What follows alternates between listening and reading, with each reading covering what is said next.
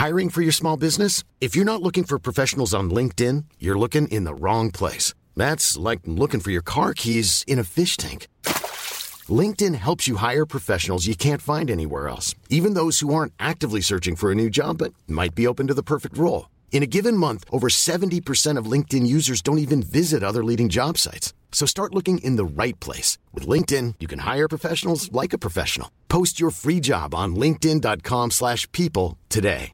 When you're ready to pop the question, the last thing you want to do is second guess the ring. At BlueNile.com, you can design a one-of-a-kind ring with the ease and convenience of shopping online. Choose your diamond and setting. When you find the one, you'll get it delivered right to your door. Go to Bluenile.com and use promo code LISTEN to get $50 off your purchase of $500 or more. That's code LISTEN at Bluenile.com for $50 off your purchase. Bluenile.com code LISTEN.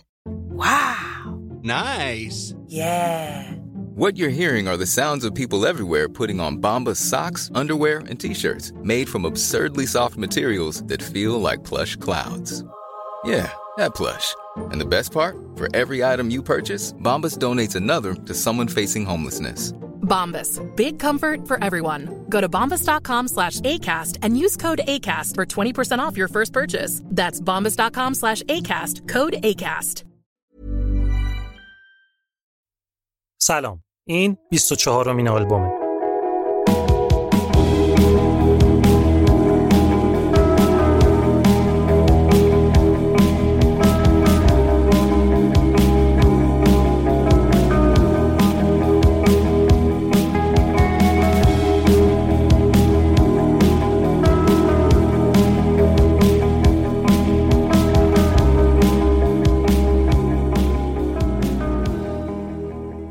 من بردیا برجسته نژاد هستم و این قسمت آلبوم در اوایل مرداد ماه 1400 ضبط میشه. آلبوم پادکستی که من ماجرای ساخت و انتشار یه آلبوم موسیقی مهم از یه آرتیست شاخص و تاثیرگذار براتون تعریف می‌کنم.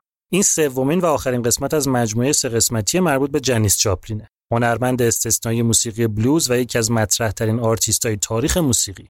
زندگی این هنرمند رو داریم قدم به قدم میریم جلو تا برسیم به انتشار دومین سولو آلبومش یعنی Pearl. اگه دو قسمت قبلی رو گوش نکردین بهتر ماجرا رو از اونجا شروع کنین تا سر داستان رو گم نکنین. این رو هم یادآوری کنم که شنیدن این قسمت برای بچه ها به هیچ وجه مناسب نیست.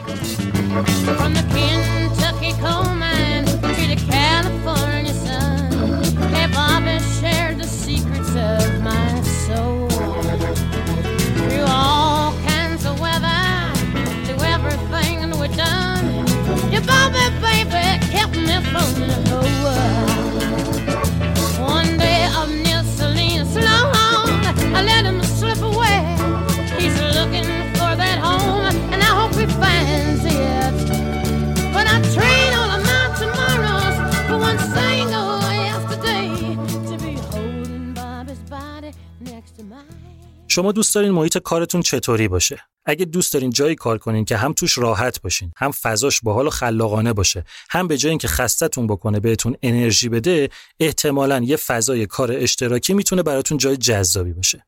فضاهای کار اشتراکی یا coworking space ها نسل جدید فضاهای کاریان که الان تو دنیا خیلی داره بهشون توجه میشه. تو این جاها شما می‌تونید یه میز کار یا یه دفتر کار اختصاصی توی یه فضای مدرن اجاره کنید که جدا از حس فعالیت توی یه فضای نوآورانه بتونید به اینترنت پرسرعت، اتاقای جلسه، کافه و حتی اتاق بازی و استراحت به صورت اشتراکی دسترسی داشته باشین. این جور جاها اونقدر باحال و جذابن که خیلی از freelancer ها و استارتاپ ها و حتی شرکت ها ترجیح میدن به جای اجاره کردن دفتر کار مستقل توی یه فضای کار اشتراکی حضور داشته باشن. اسپانسرای این قسمت دو تا فضای کار اشتراکی هیجان انگیزن. تیوان دو شعبه توی تهران داره و هاوش دو شعبه تو مشهد که جفتشون می‌تونن بهترین جا برای کار کردن باشن. این دوتا مجموعه با هم همکاری مشترک هم دارن که اگه عضو هر کدومشون بشین می‌تونین از هر دوتاشون استفاده کنین. یعنی مثلا اگه مشهدین اگه عضو هاوش بشین یه سفر بیاین تهران می‌تونین از امکانات تیوان هم استفاده کنین و برعکس.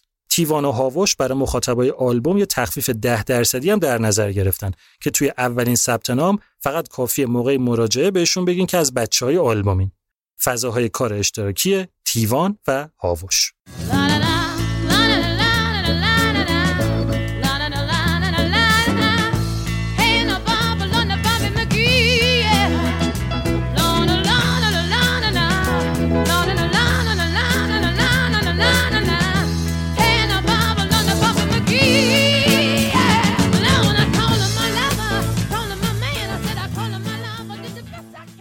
یه مرور بکنیم ببینیم تو دوتا قسمت قبلی چیا گفتیم.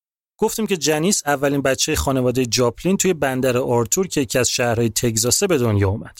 به خاطر فازی که مامانش یعنی دروتی و باباش یعنی ست داشتن جنیس توی بچگی به اون حدی که سیراب بشه نتونست ازشون توجه و محبت بگیره و برای همین رفتارهای عجیب و پرخاشگری و فاز عصبی از خودش نشون می‌داد. جنیس به خاطر رفتارش، کاراش، استایلش، قیافش و از همه مهمتر به خاطر طرفداریش از سیاپوستا خیلی توی مدرسه اذیت می‌شد. بعد از مدرسه یه مدت رفت دنبال درس، چند بارم شهر و دانشگاه عوض کرد اما نتیجه نداد. تو تمام این مدت موسیقی هم دوست داشت اما هنر اصلیش نقاشی بود. تا اینکه تصمیم گرفت بره سان فرانسیسکو اونجا موسیقی رو جدی دنبال کنه. اما به قدری مصرف الکل و موادش زیاد بود که به مرحله نابودی رسید. تا حدی که مجبور شد برگرده بندر آرتور که مامان و باباش ازش مراقبت کنن تا بتونه ترک کنه. یه پسری به اسم پیتر هم می‌خواست باش ازدواج کنه. برای همین جنیس تصمیم گرفت که هم مواد رو ترک کنه هم عامل مصرف مواد یعنی موسیقی رو برای همیشه بذاره کنار. پسره ولی تو زرد و کلاهبردار از آب درآمد برای همین جنیس برای آروم کردن خودش برگشت دوباره سراغ موسیقی. تا اینکه یه فرصتی براش پیش اومد که برگرده سان فرانسیسکو تا خواننده یه گروهی بشه به اسم Big Brother and the Holding Company ژانر Big Brother موسیقی psychedelic rock بود که با اضافه شدن جنیس به ترکیبش برای اینکه بتونه حداکثر استفاده از صدای جنیس ببره یه تغییرایی به خودش داد و بیشتر رفت سمت موسیقی blues rock. اینا هزار تا بدبختی رو پشت سر گذاشتن تا تونستن یه شهرتی واسه خودشون دست و پا کنن و اول با کمپانی Mainstream و بعد با کمپانی Columbia Records قرارداد ببندن. یه آدم کار درستن به اسم آلبرت گروسمن شد منیجرشون که خیلی تاثیر مهمی توی موفقیتشون داشت. این وسط تا چند تا اتفاق افتاد که جنیس بدون اینکه خودش حواسش باشه دوباره افتاد تو تله الکل و مواد. معاشرتش با پیگ پن از اعضای گروه گریتفول دد باعث شد که مصرف سنگین الکل دوباره شروع کنه جنیس یه همگروهی داشت به اسم جیمز گرلی که یه تیکوتاکی با هم می‌زدن. همسر جیمز باعث شد که جنیس دوباره برگرده سراغ متامفتامین و البته ناراضی بودن جنیس از اعضای گروه و استرس این که مردم توی یه مجموعه کنسرت صداشو با Big Mama Thornton مقایسه کنن جنیس رو دوباره انداخت تو دام هروئین. طی یه سری اتفاقم رابطش با خانوادش کمرنگ شد. یه دختری به اسم لیندا را آورد تو خونه‌ش که نقش دوروتی یعنی مامانش رو براش بازی کنه و نقش سث یعنی باباش رو هم داد به آلبرت گروسمن یعنی manager شون. زندگی جنیس پر از مسئله و بالا پایین بود اما بزرگترین مشکلی که داشت این بود که اعضای گروه Big Brother هیچ کدوم در حد و اندازه جنیس نبودن. این رو هم خودشون می‌دونستن هم جنیس. ماجرا به حدی پیش رفت و اونقدر این شکاف بینشون بزرگ و بزرگتر شد که یه روز جنیس به بچه های گروه گفت جمع که می‌خوام باهاتون صحبت کنم. و حالا بریم سراغ بقیه ماجرا.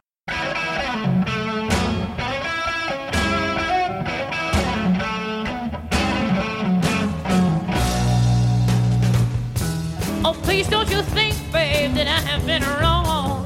She cried, yeah. Well, you love me too. So how can you just sit there and laugh and laugh and laugh and laugh? Things just can't be this way, not for very long. No, no, no, no, no, no, no, no, no, no.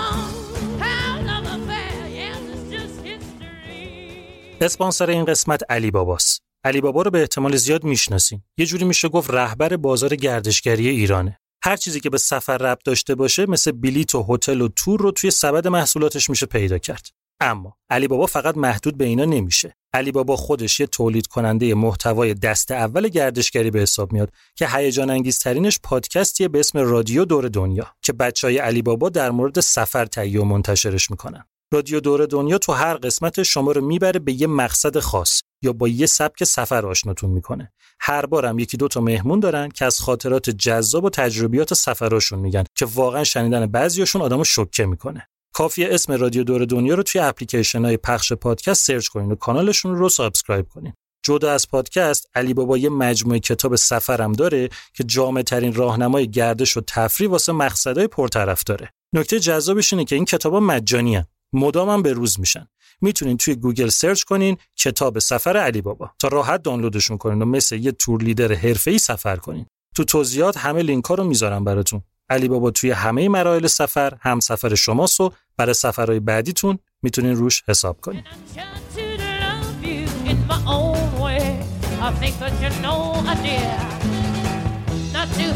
You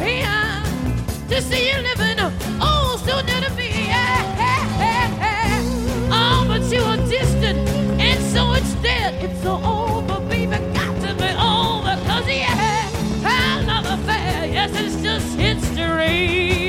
Yes, it is. Once in a green time, a flower.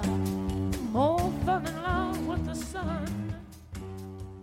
خیلی وقت بود که جنیس می‌دونست باید از بیگ برادر جدا بشه یعنی بذر این قضیه رو آلبرت گروسمن چهار ماه پیش تو مغز جنیس کاشته بود همون موقع که تو قسمت قبلی گفتم که کلمبیا رکوردز کلی خرج کرد که اینا یه لایو آلبوم ضبط کنن که اینا اونقدر گند زدن که ترجیح دادن هیچکی این اجرا نشنوه اونجا آلبرت به جنیس گفته بود که تو باید یه گروه واسه خودت را بندازی که همه رو خودت انتخاب بکنی که اسمن و رسمن backing band ت باشن. می‌گفت توی Big Brother فقط تویی که شاخصی تویی که خاصی تویی که ستاره ای بقیه رو میشه با یکی بهتر جایگزین کرد. واسه آلبرت نه فاز خونواده بودن اعضای گروه مهم بود نه رفاقتشون نه اینکه خود جنیس چی فکر می‌کنه. چیزی که واسه آلبرت مهم بود این بود که این پسرا دارن جلوی موفقیت جنیس در نتیجه موفقیت خودش رو می‌گیرن. مسئله‌ای که موضوع رو حساس تر می‌کرد این بود که قضیه واسه همه تابلو بود. یه حرفی نبود که آلبرت در گوش جنیس گفته باشه و هیچکی ندونه. روزنامه ها مدام در مورد اختلاف سطح اینا می نوشتن. تو تلویزیون با گروه Fleetwood Mac مصاحبه کرده بودن. اونا گفته بودن به عنوان musician به نظرمون جنیس جاپلین عالیه فقط گروهش خیلی داغونه باید عوضش کنه. یا خودش رفته بود با بچهای Grateful Dead و Jefferson Airplane صحبت کرده بود که آلبرت میگه اینا رو ول کنم. اونا مستقیم گفته بودن واسمون عجیبه که خودت تا الان این کارو نکردی. خلاصه بعد از فستیوال نیوپورت که توی قسمت قبلی گفتم آلبرت همچین یه رفتار ناخوشایند با پسرای Big Brother داشت موقعی که گروه رفته بود نیویورک آلبرت فرستاد دنبال جنیس که بیاد دفترش. گفت بیا که یه جلسه دو نفری داریم. جنیس رفت و آلبرت بهش گفت خب دیگه بسه. همینجا باید تمام بشه. گروه باید بره. جنیس گفت اینا آخه پسرامن داداشامن خانواده من. نمی‌تونم این کارو باشون بکنم. آلبرت گفت جنیس جان گوش کن دختر. تو من استخدام کردی که کار کنم برات. خیلی هم اصرار دارم خودم که درست کار کنم. اونا هم سطح تو نیستن. من می‌تونم دونه دونه نوازنده پیدا کنم برات عالی. سر جدت رفاقت تو از کار جدا کن. جنیس هیچی نگفت. سرش انداخته بود پایین و ریز ریز گریه می‌کرد. موقعی که از دفتر اومد بیرون سوار آسانسور شد صورت خودش رو که تو آینه دید دید که تمام آرایش چشمش اومده پایین و صورتش سیاه شده. اینجا بود که آروم اشک ریختنش شکست و زار زار زد زیر گریه. داشت با یه خانمی از پرسنل آلبرت می‌رفت که طرف برسونتش هتل. تو آسانسور جنیس دست دختره رو محکم گرفته بود و با هق هق می‌گفت نمی‌تونم از من بر نمیاد. نمی‌تونم این کارو باهاشون بکنم. جنیس که رسید هتل زنگ زد به مدیر Columbia Records یعنی کمپانی طرف قراردادشون. گفت که آلبرت همچین چیزی ازش خواسته. مدیره گفت من ترجیح میدم وارد اینجور مسائل نشم. این چیزا مربوط به همون آلبرت نه من. اما یه چیزی بگم بهت. جنیس گفت چی؟ گفت واضحه که تو خودت می‌دونی باید چی کار کنی. منتها میترسی. جنیس گفت آره میترسم. مدیره گفت اگه به تصمیم گیرید کمک می‌کنه به نظرم تو وظیفه داری و مسئول این هستی که به آینده خودت فکر کنی. بذار بقیه خودشون به آینده خودشون فکر کنن. چند روز گذشت و جنیس همچنان لنگ در هوا بود. آلبرت هم از اون طرف فشار می آورد که زودتر تصمیم خودتو بگیر. و بالاخره اون روزی که قسمت قبلی رو باش تمام کردیم رسید. جنیس بچه های گروه رو صدا کرد که بیان تو اتاقش رو یه جلسه بذارن. و اینجا بود که خبر ناگوار رو بهشون داد که بعد از تمام شدن تور آلبوم دوم یعنی Cheap Thrills جنیس جاپلین از گروه Big Brother and Holding Company جدا میشه. bassist گروه قاطی کرد. شروع کرد داد و هوار کردن که این کار غلطه و نامردی و خیانته و بعد برگشت به سه نفر دیگه که اونام برگردن یه چیزی بگن. دید همشون آروم نشستن. گفت چتونه؟ یه چی بگین دیگه. گفتن عجیبه که تو همین الانم پیشمون مونده. تابلو بود که می‌خواد بره. عجیبه که تو چرا انقدر تعجب کردی؟ هنوز حدود سه ماه از تور مونده بود. گروه با وجود اختلافات و دلخوریایی که بینشون بود مثل چی کار می‌کرد و اجرا میذاشت تا بتونه لاقل قبل از رفتن جنیس تا اونجایی که ممکنه از این تور پول در بیاره. جالبه. یه بار یکی از اعضای گروه برگشت به بقیهشون گفت یادتونه واسه اون همه اجرا هفته 100 دلار می‌گرفتیم؟ گفتن آره. گفت حساب کردم الان داریم واسه هر یه دقیقه اجرا 100 دلار می‌گیریم. خبر رو دیگه تقریبا همه می‌دونستن. معلوم نبود از کجا اما درز کرده بود. یه برنامه تلویزیونی دعوت شدن که live اجرا کنن. یعنی جنیس live بود بقیه playback بودن. مجری اینطوری معرفیشون کرد. این شما و این هم داغترین گروه کشور Big Brother and Holding Company به همراه جنیس جاپلین هنوز اتفاقی نیفتاده ملت اینا رو از هم جدا کرده بودن. این چیزا دل جنیس و اعضای گروه به درد می آورد. چند تا اجرای آخر بدون استثنا با هم دعوا و فش و کتککاری داشتن. رو stage جلو جمعیت. تنش دیگه از این بیشتر نمی‌شد.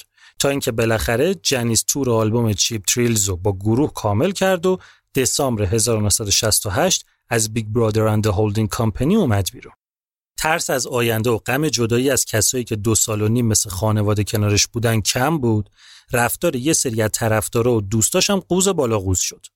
قبل از جدایی توی بعضی از اجراها مردم که ماجرا رو فهمیده بودن جنیس رو هو می‌کردن که داره گروه میره. جامعه هیپیا خیلی واضح پشت Big Brother واستاد و هیپیایی که طرفدارای اصلی گروه بودن به جنیس پشت کردن و بهش بد و بیراه می‌گفتن. رو در و دیوار فوش می نوشتن و جنیس رو متهم به خیانت می‌کردن. دوستاش میومدن سراغش و مستقیم بهش می‌گفتن که خیلی عوضیه که این کارو با همگروهیاش کرده. همین چیزا باعث شد که چی؟ می‌دونین دیگه. که جنیس تا خرخره غرق کنه خودش رو توی هروئین و الکل.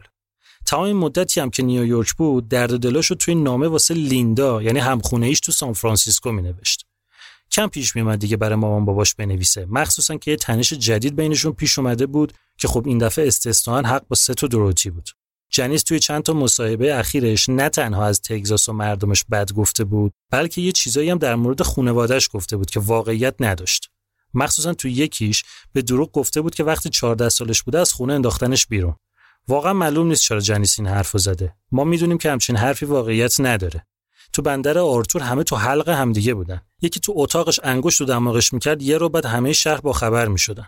هیچکس این ادعای جنیس رو تایید نکرد و اتفاقا همه کسایی که تو بچگی میشناختنش کلی از این حرف تعجب کردن. سه تا دوروتی واقعا قلبشون شکست وقتی ماجرا رو فهمیدن. نمی‌تونستن بفهمن که جنیس چرا این حرف رو زده. انگار که جنیس تمام باری که از بچگی به دوش کشته بود و توجهی که نگرفته بود و داشت اینطوری سر مامان و باباش خالی می‌کرد. پس جنیس به جای تا دوروتی واسه لیندا می نوشت که چقدر غمگینه که برگشته سراغ دوستای قدیمیش همونه که یه زمانی باهاشون مواد می‌زده یا باهاشون میخوابیده.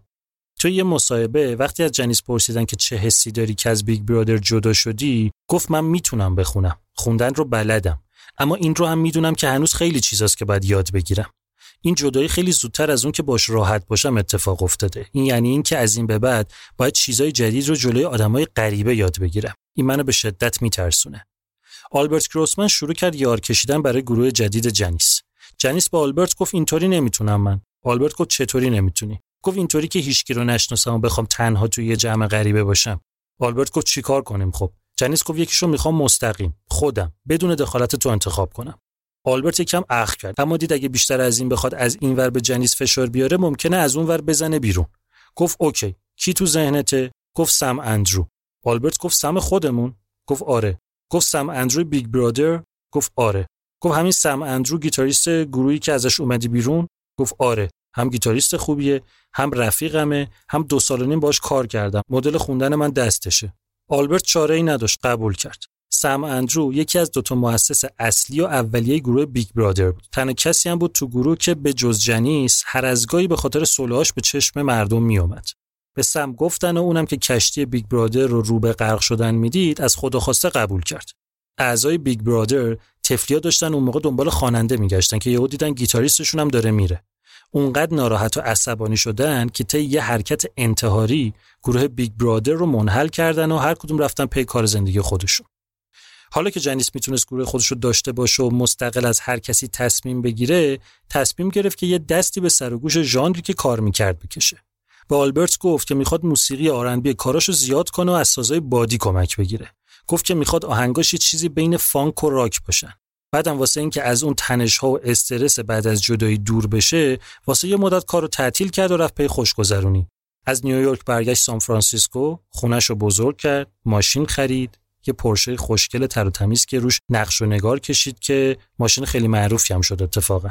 کلی لباس جدید خرید یه تلویزیون بزرگ گرفت با لیندا رفت سفر طاقتم نیاورد و واسه مامانش اینا یه نامه نوشت گفت اونقدر پول دارم که هرچی می‌خرم بازم تمام نمیشه. مامانش هم از اون طرف در جوابش یه نامه پرمعنی فرستاد. نوشت خوشحالیم از اینکه خوشحالی و رویای شخصی خودت به واقعیت تبدیل شده. با وجود اینکه نمی‌دونیم کدوم یکی از این بیشمار خبری که تو روزنامه ها می‌خونیم واقعا درسته اما این رو می‌دونیم که تو به موفقیت بزرگی توی چیزی که خودت انتخاب کردی رسیدی. داره تبریک میگه ها. اما وقتی می نویسه این رویای شخص خودته یا موفقیت تو چیزی که خودت انتخاب کردی یعنی داره غیر مستقیم میگه آفرین بهت اما ما تاییدت نمی‌کنیم. آلبرت با بدبختی تونست یه گروه واسه جنیس جمع جور کنه. یه سری اومدن.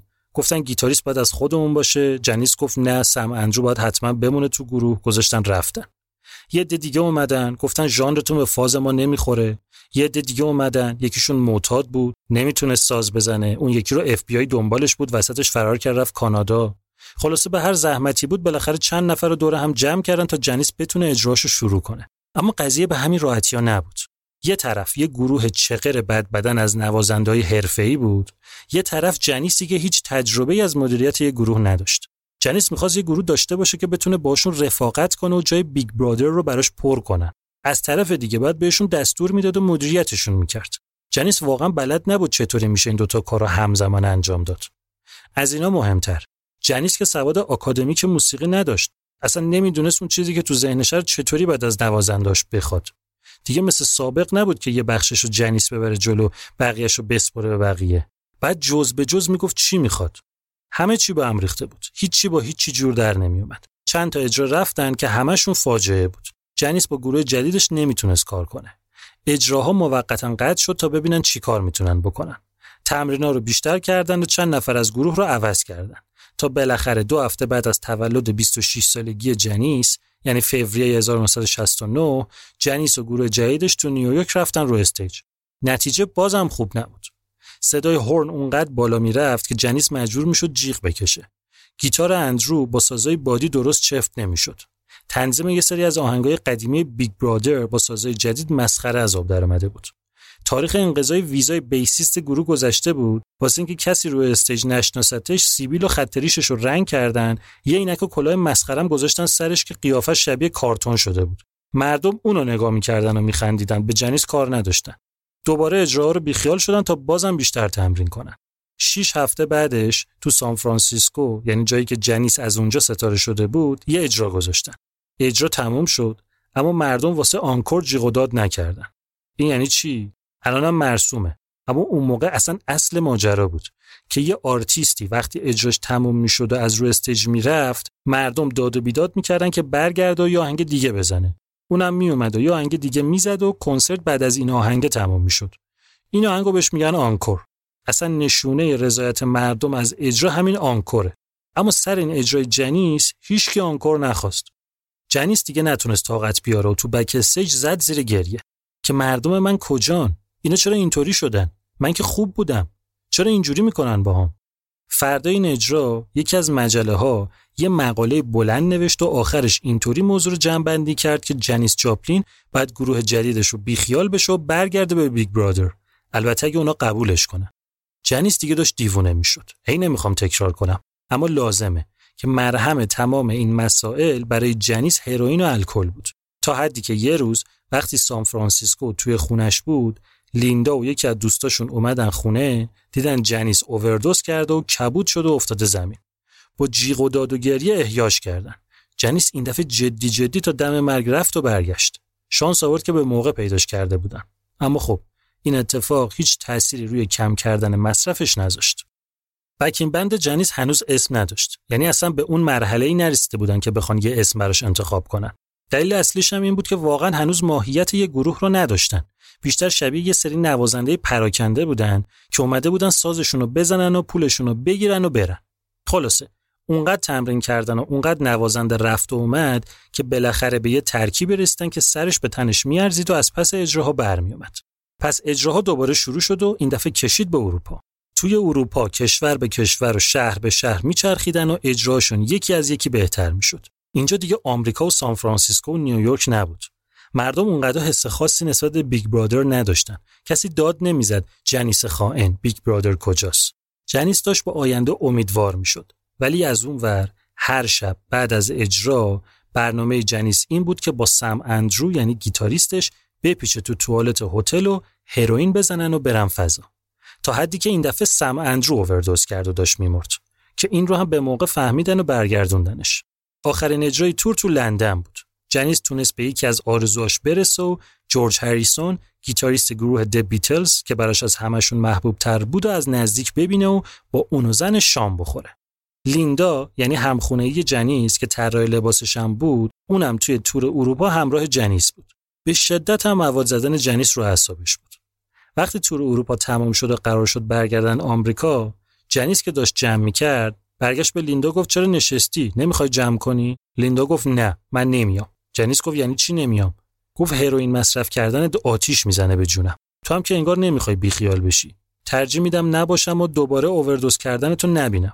جنیس گفت می‌خوای بمونی لندن چیکار کنی؟ خب تو نگران من نباش. اون شبی که با جورج هریسون و زن شام خوردی رو یادته؟ گفت آره. گفت یه فرصتی پیش اومد باش صحبت کردم. قرار شده بشم طراح لباس جورج هریسون.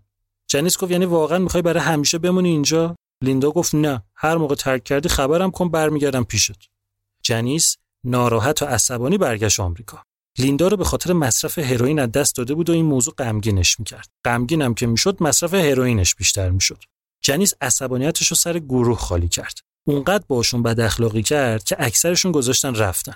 تنها کسی که مونده بود همون رفیق گیتاریست هروئینیش سم اندرو بود.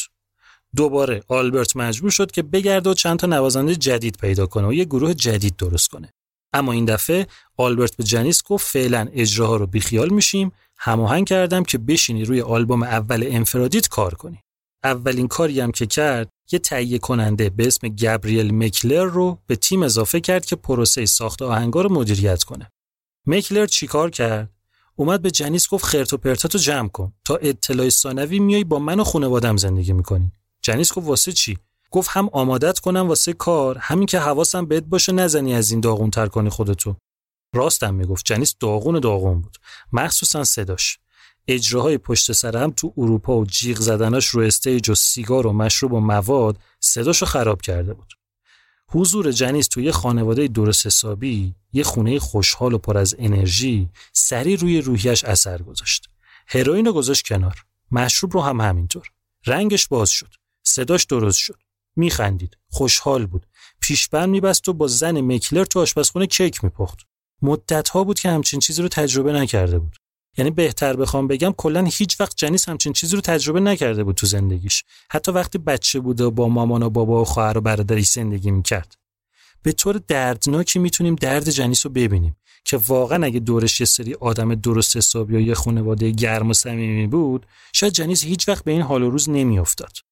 وسطای ماه جون بود. نیویورک سال 1969 که جنیس و گروهش رفتن تو استودیو تا ضبط اولین آلبوم انفرادی جنیس رو شروع کنن.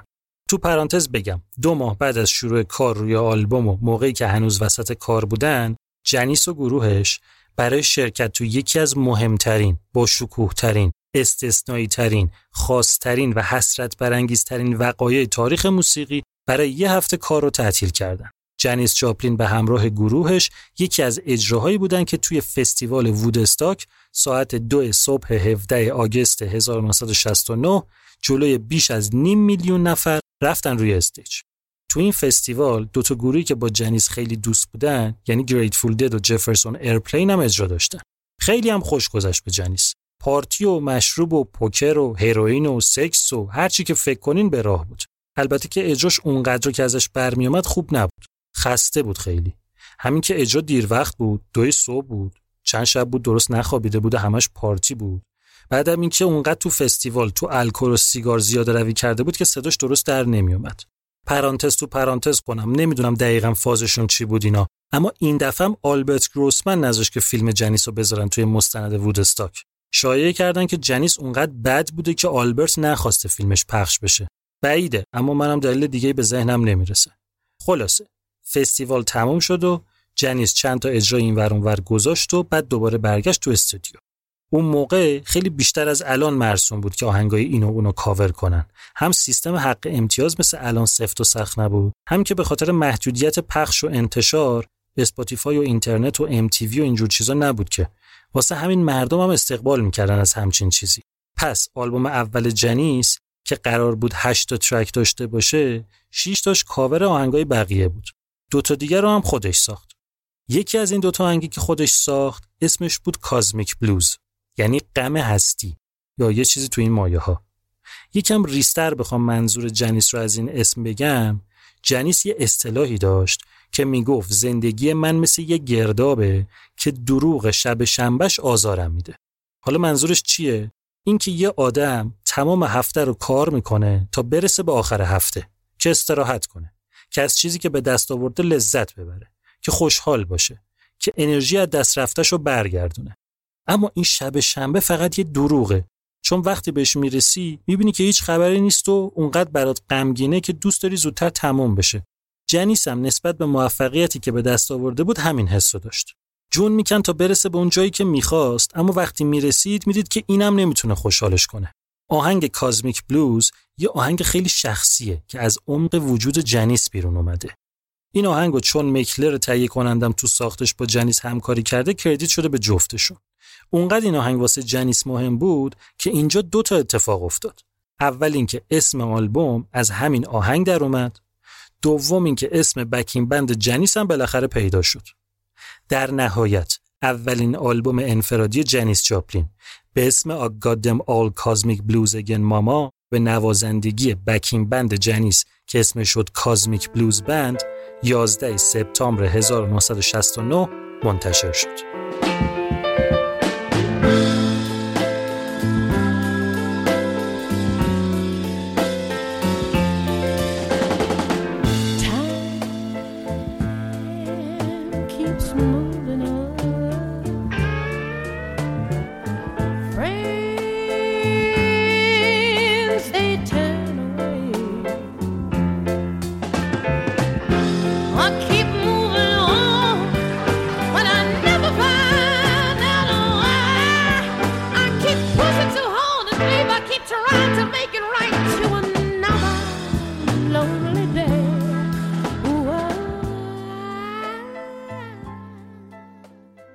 اینی که شنیدین یه تیکه از همین آهنگ Kozmic Blues بود. تو این آلبوم به وضوح سبک جنیس تغییر کرده بود. از اون موسیقی psychedelic rock فاصله گرفته بود و با اضافه کردن کیبورد و سازای بادی بیشتر متمایل شده بود به موسیقی soul و بلوز. یه چیزی بگم تو پرانتز. یادتونه گفتم که اون قدیما موقعی که جنیس توی Big Brother بود، یه گیتاریستی داشتن به اسم جیمز گرلی. نشون به اون نشون که جیمز همون مردی بود که زن داشت، اما با جنیس هم میخوابید و یه مدت باش همخونه ای شد. زن جیمز گرلی یه دختری بود به اسم نانسی گرلی. همونی که وقتی جنیس پاک از بندر آرتور رفت سان فرانسیسکو دوباره متامفتامینیش کرد. حالا چرا اینو یادآوری کردم؟ چون جنیس این آلبوم تقدیم کرده به نانسی جی که منظورش همین نانسی گرلیه. چرا؟ چون چند ماه قبل از انتشار آلبوم یعنی موقعی که توی پروسه ضبط آهنگا بودن خبر اومد که جیمز و نانسی رفته بودن تو دل طبیعت کمپینگ. جیمز به خودش و نانسی هروئین زده. نانسی اووردوز کرده و از دنیا رفته. جیمز رو هم به خاطر قتل درجه دو دستگیر کردن. جنیس به احترام رفاقتشون و به خاطر اینکه قبلا هم خونه و هم گروهی بودن 20 هزار دلار پول داد و برای جیمز وکیل گرفت که اونم کاری کرد که جیمز تبرئه شد. خلاصه اینکه جنیس این آلبوم رو تقدیم کرد به نانسی که از دنیا رفته بود. عکس جنیس به این خبر همون چیزی بود که همه اینطور وقتا دارن. دیدین آدم موقع رانندگی وقتی از کنار یه تصادف رد میشه واسه چند دقیقه خیلی محتاط و قانونمند میشه؟ جنیس هم همینطور شد. از مواد ترسید. اون مدتی که رفته بود خونه تهیه کننده مصرف نمی‌کرد. اما زمانش اونقدر زیاد نبود که بگیم ترک کرده بود. اما وقتی فهمید نانسی مرده وحشت ورش داشت. اولین کاری هم که کرد سم اندرو بدبخت یعنی گیتاریست و همگروهی سابق و البته پای هیروین زدنش رو اخراج کرد. گفت تو حضورت واسه من بدآموزی داره. جالب این که واسه مراسم خداحافظی و جدایی سم اندرو از گروه دوتایی یه دل سیر هروئین زدن و واسه اولین و آخرین بار با هم خوابیدن.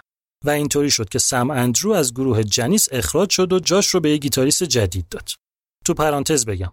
پرانتز زیاد شد اما لازمن واقعا.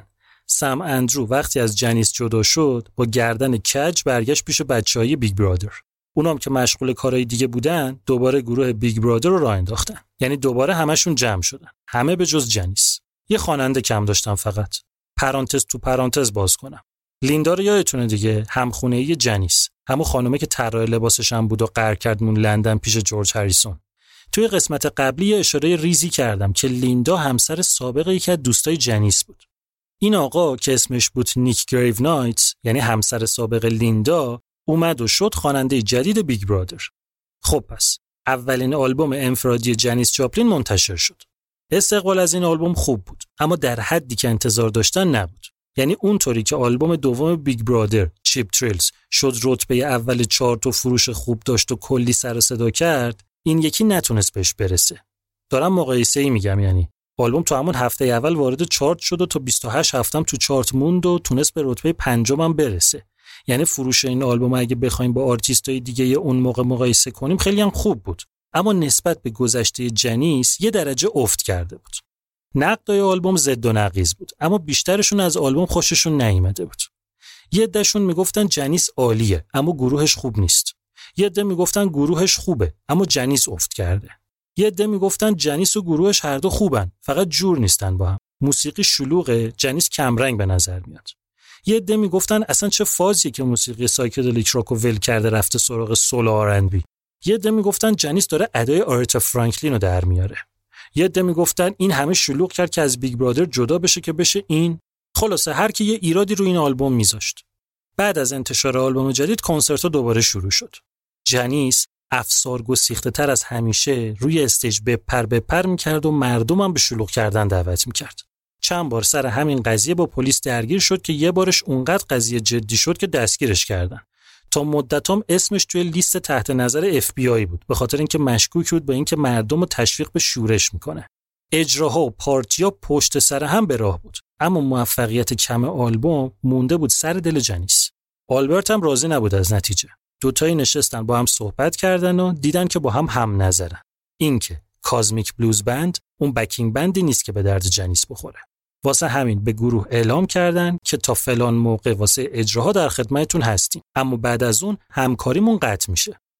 جنیس به نقطه‌ای رسیده بود که عطشش سیری ناپذیر بود. دوری از خانواده و از اون مهمتر دوری از لیندا باعث شده بود که در کنار مواد و الکل به کارم پناه ببره. واسه همین علاوه بر کنسرت ها تمرکزش رو گذاشت روی کار کردن روی آهنگای جدید به همکاری های رنگارنگ با آرتیست جورواجور. اما ماجرای دروغ شب شنبه همون کازمیک بلوز لعنتی همچنان اذیتش می‌کرد. چیزی که جنیس تو زندگیش کم داشت عشق بود. یعنی از همون اولم خلای عشق تو زندگیش پررنگ بود. تفکر ست جاپلین به دخترش هم منتقل شده بود. بابای جنیس همیشه می‌گفت زندگی همینقدر پوچ و مسخره است و هیچ چیزی نیست که باعث بشه آدم به خاطرش خوشحالی کنه. این نگاه توی ذهن جنیس هم رسوب کرده بود. توی یه مصاحبه جنیس گفت که من دنبال خود حقیقی میگردم. بعدش گفت اما خود حقیقی کدوم جنیس؟ جنیسی که به جاه طلبیش رسیده و شده هنرمندی که همیشه می‌خواسته باشه و زندگیش رو بذاره واسه موسیقی یا جنیسی که باباش اون رو تو وضعیتی قرار داده که باور داشته باشه هر چه قدم سعی کنه هیچ چیزی نمی‌تونه برای همیشه خوشحالش کنه. اینکه جنیس به سراحت توی مصاحبه رسمی همچین حرفی زده نشون میده که چقدر ذهنش درگیر این موضوع بوده. جنیس توی یکی از نامه‌هاش واسه مامان و باباش نوشت جدیدن یه چیزی رو فهمیدم. که وقتی یه حد مشخصی از استعداد داشته باشی دیگه فاکتور اصلی جاه طلبیه. میزان تلاشیه که می‌کنی. اینکه واقعا چقدر اون چیزا می‌خوای چقدر می‌خوای دوست داشته بشی و چقدر می‌خوای به خودت افتخار کنی. فکر کنم معنی جاه طلبی همین باشه. جاه طلبی نیست که چقدر واسه رسیدن به یه موقعیت خودتو خفه کنی یا چقدر دنبال پول باشی. شاید همه اینا فقط واسه رسیدن به عشق باشه واسه رسیدن به عشق زیاد. انگار که از همون کودکی غم جوری تو وجود جنیس رخنه کرده بود که دیگه بخشی از وجودش شده بود. جنیس رسیده بود به اون اوجی که وقتی قبلا از پایین بهش نگاه می‌کرد فکر می‌کرد خوشبختی و آرامشون بالاست. اما حالا واسطه بود تو اوج و می‌دید اینجا هم خبری نیست. این همون کازمیک بلوز جنیس بود که بهش نشون می‌داد شهرت و موفقیتی که همیشه دنبالش بود نتونسته احساس تنهاییش رو بین ببره. توی دو سال گذشته جنیس تمام مدت سفر بود. شهر به شهر و کشور به کشور واسه اجرا رفته بود و اونقدر توی این کار غرق شده بود که احساس می‌کرد دیگه ریشه نداره. حس می‌کرد وقتی میگه برمیگردم خونه دقیقا نمی‌دونه منظورش کجاست. بندر آرتور سان فرانسیسکو. کجای سان فرانسیسکو؟ خونه‌هایی که پشت سر هم عوض میشن؟ جنیس به خاطر فرار از این حس تصمیم گرفت که اجاره نشینی رو بذاره کنار و اولین خونه خودش رو بخره. پس یه خونه نچندان بزرگ ویلایی خرید. دو خوابه توی یه محله آروم و ساکت توی پارک جنگلی. خونش خوشگل بود. قشنگم دیزاینش کرده بود. اما خونه رو اگه نگاه می‌کردی محله رو اگه می‌دیدی بیشتر به نظر میومد که جنیس برای خودش نه یه خونه بلکه یه گوشه امن یه پناهگاه شاید هم یه مخفیگاه خریده. این خونه واسه جنیس معرف دو تا چیز بود.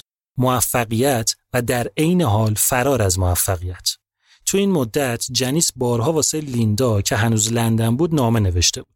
حتی بیشتر از این که واسه مامان باباش بنویسه. خلایی نداشتن لیندا تو زندگیش داشت روحش رو می‌خورد. وقتی جنیس رفت تو خونه جدید دوباره یه نامه واسه لیندا فرستاد و برای چندمین بار ازش خواهش کرد که برگرده. گفت که این خونه اونقدر براش مقدسه که نمی‌خواد توش مواد مصرف کنه که می‌خواد مواد رو بذاری کنار که واسه این کار به کمک لیندا احتیاج داره. توی نامه واسه لیندا نوشت دو راه واسه مقابله با کازمیک بلوز همون دروغ شب شنبه وجود داره. یکی اینکه نششی و سعی کنی تا اونجایی که می‌تونی عشق و حال کنی یکی هم این که سعی کنی باش کنار بیای. من تا الان اولی بودم. حالا می‌خوام دومی رو امتحان کنم. مواد رو بذارم کنار. تو جنگل خوشگل اینجا قدم بزنم یوگا کنم. اگه به هم نخندی شاید از سواری یاد بگیرم.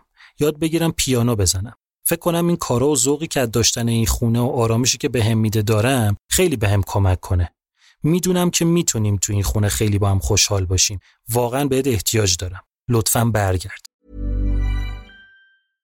Jewelry isn't a gift you give just once. It's a way to remind your loved one of a beautiful moment every time they see it. Blue Nile can help you find the gift that says how you feel and says it beautifully with expert guidance and a wide assortment of jewelry of the highest quality at the best price. Go to BlueNile.com and experience the convenience of shopping Blue Nile, the original online jeweler since 1999. That's BlueNile.com to find the perfect jewelry gift for any occasion. BlueNile.com. Wow. Nice. Yeah.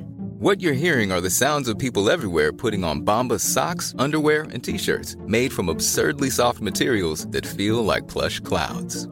Yeah, that plush. And the best part? For every item you purchase, Bombas donates another to someone facing homelessness. Bombas. Big comfort for everyone. Go to bombas.com slash ACAST and use code ACAST for 20% off your first purchase. That's bombas.com slash ACAST. Code ACAST.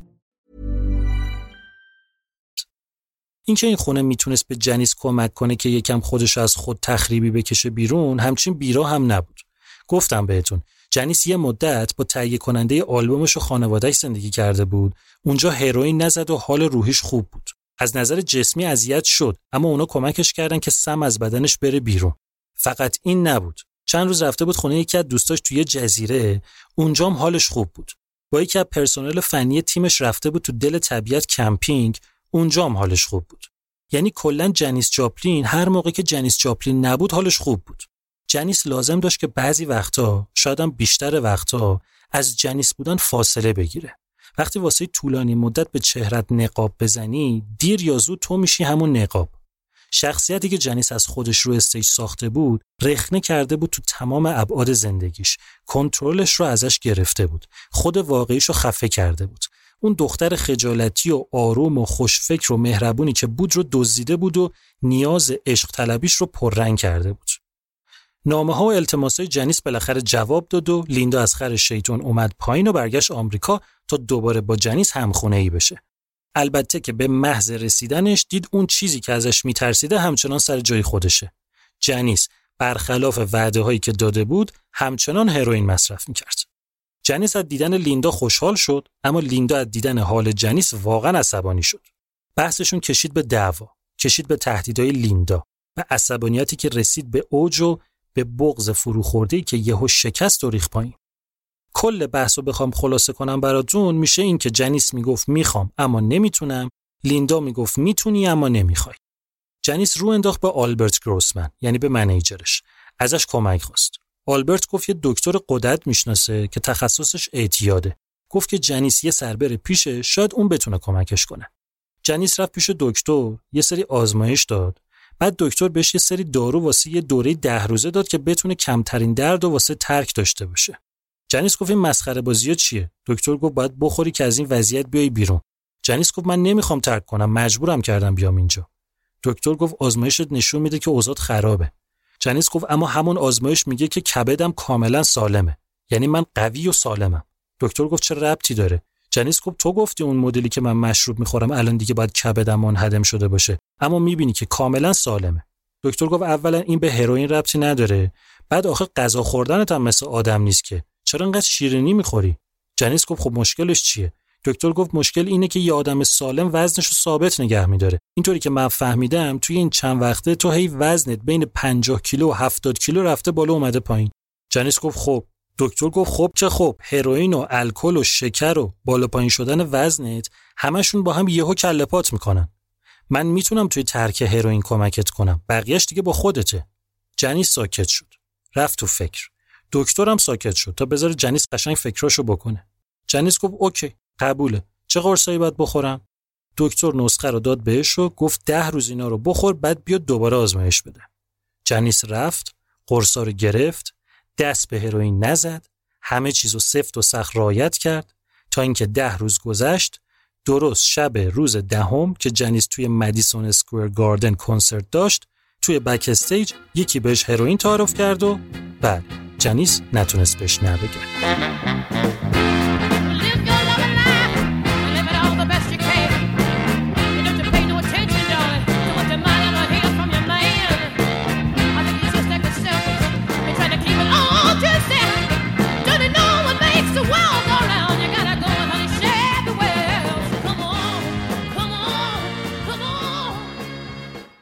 اجراهای باقی مونده با کازمیک بلوز بند تموم شد و گروه رو طبق قراری که داشتن مرخص کردن. جنیس هم سه ماه به خودش استراحت داد و مون تو خونه پیش لیندا. متاسفانه همچنان هروئین رو مصرف می‌کرد. برخلاف قولی که به خودش و لیندا داده بود، نتونسته بود بذاره کنار رو. دکتر رفتنش هم جواب نداده بود. لیندا بهش گفت من هنوز امیدوارم. تا موقعی هم که امید داشته باشم تو یه روز ترک می‌کنی، میمونم پیشت. اما اگه احساس کنم که این قضیه قرار همیشگی باشه، اون وقت دوباره پیشت میرم و دیگه بر نمیگردم. توی مدتی که جنیس به خودش استراحت داد وقت و انرژی و پولش رو گذاشت سر خوشگل کردن و تزیین خونه. تا اونجایی که می‌تونست تو برنامه ها و مهمونی ها نمی‌رفت تا مصرفش از اونی که بود بیشتر نشه. معلم پیانو گرفت. از موقعی که بچه بود و دوروتی یعنی مامانش بهش پیانو یاد داده بود که بعدش ست گیر داد پیانو رو فروختن تا الان پیش نیامده بود که بشینه پشت پیانو. جنیس از این ور داشت تو تعطیلات به خودش می‌رسید. از اون ور آلبرت گروسمن مشغول جمع کردن یه گروه جدید شد. دو تا از نوازندهای Kozmic Blues Band رو برگردوند بعدم رفت سراغ نوازندهای تازه. ژانویه 1970 جنیس واسه اولین بار بعد از شروع Big Brother تو شب تولدش اجرا نداشت. واسه مامان و باباش نوشت 27 سالگی رو بدون اینکه حسش کنم رد کردم. کار خاصی هم ندارم الان. دارم با خونم عشق می‌کنم. تازه یه ماه از استراحتم گذشته و هنوز دو ماه دیگه مونده. هنوز کلی وقت دارم که به خودم و زندگیم برسم. این استراحت و ریلکس کردن یه چیزی رو به جنیس داد که تا اون موقع واقعا نداشت. یه نوع آرامش. یه چیزی که البته خیلی عمیق نبود اما همینم واسه جنیس خیلی بود.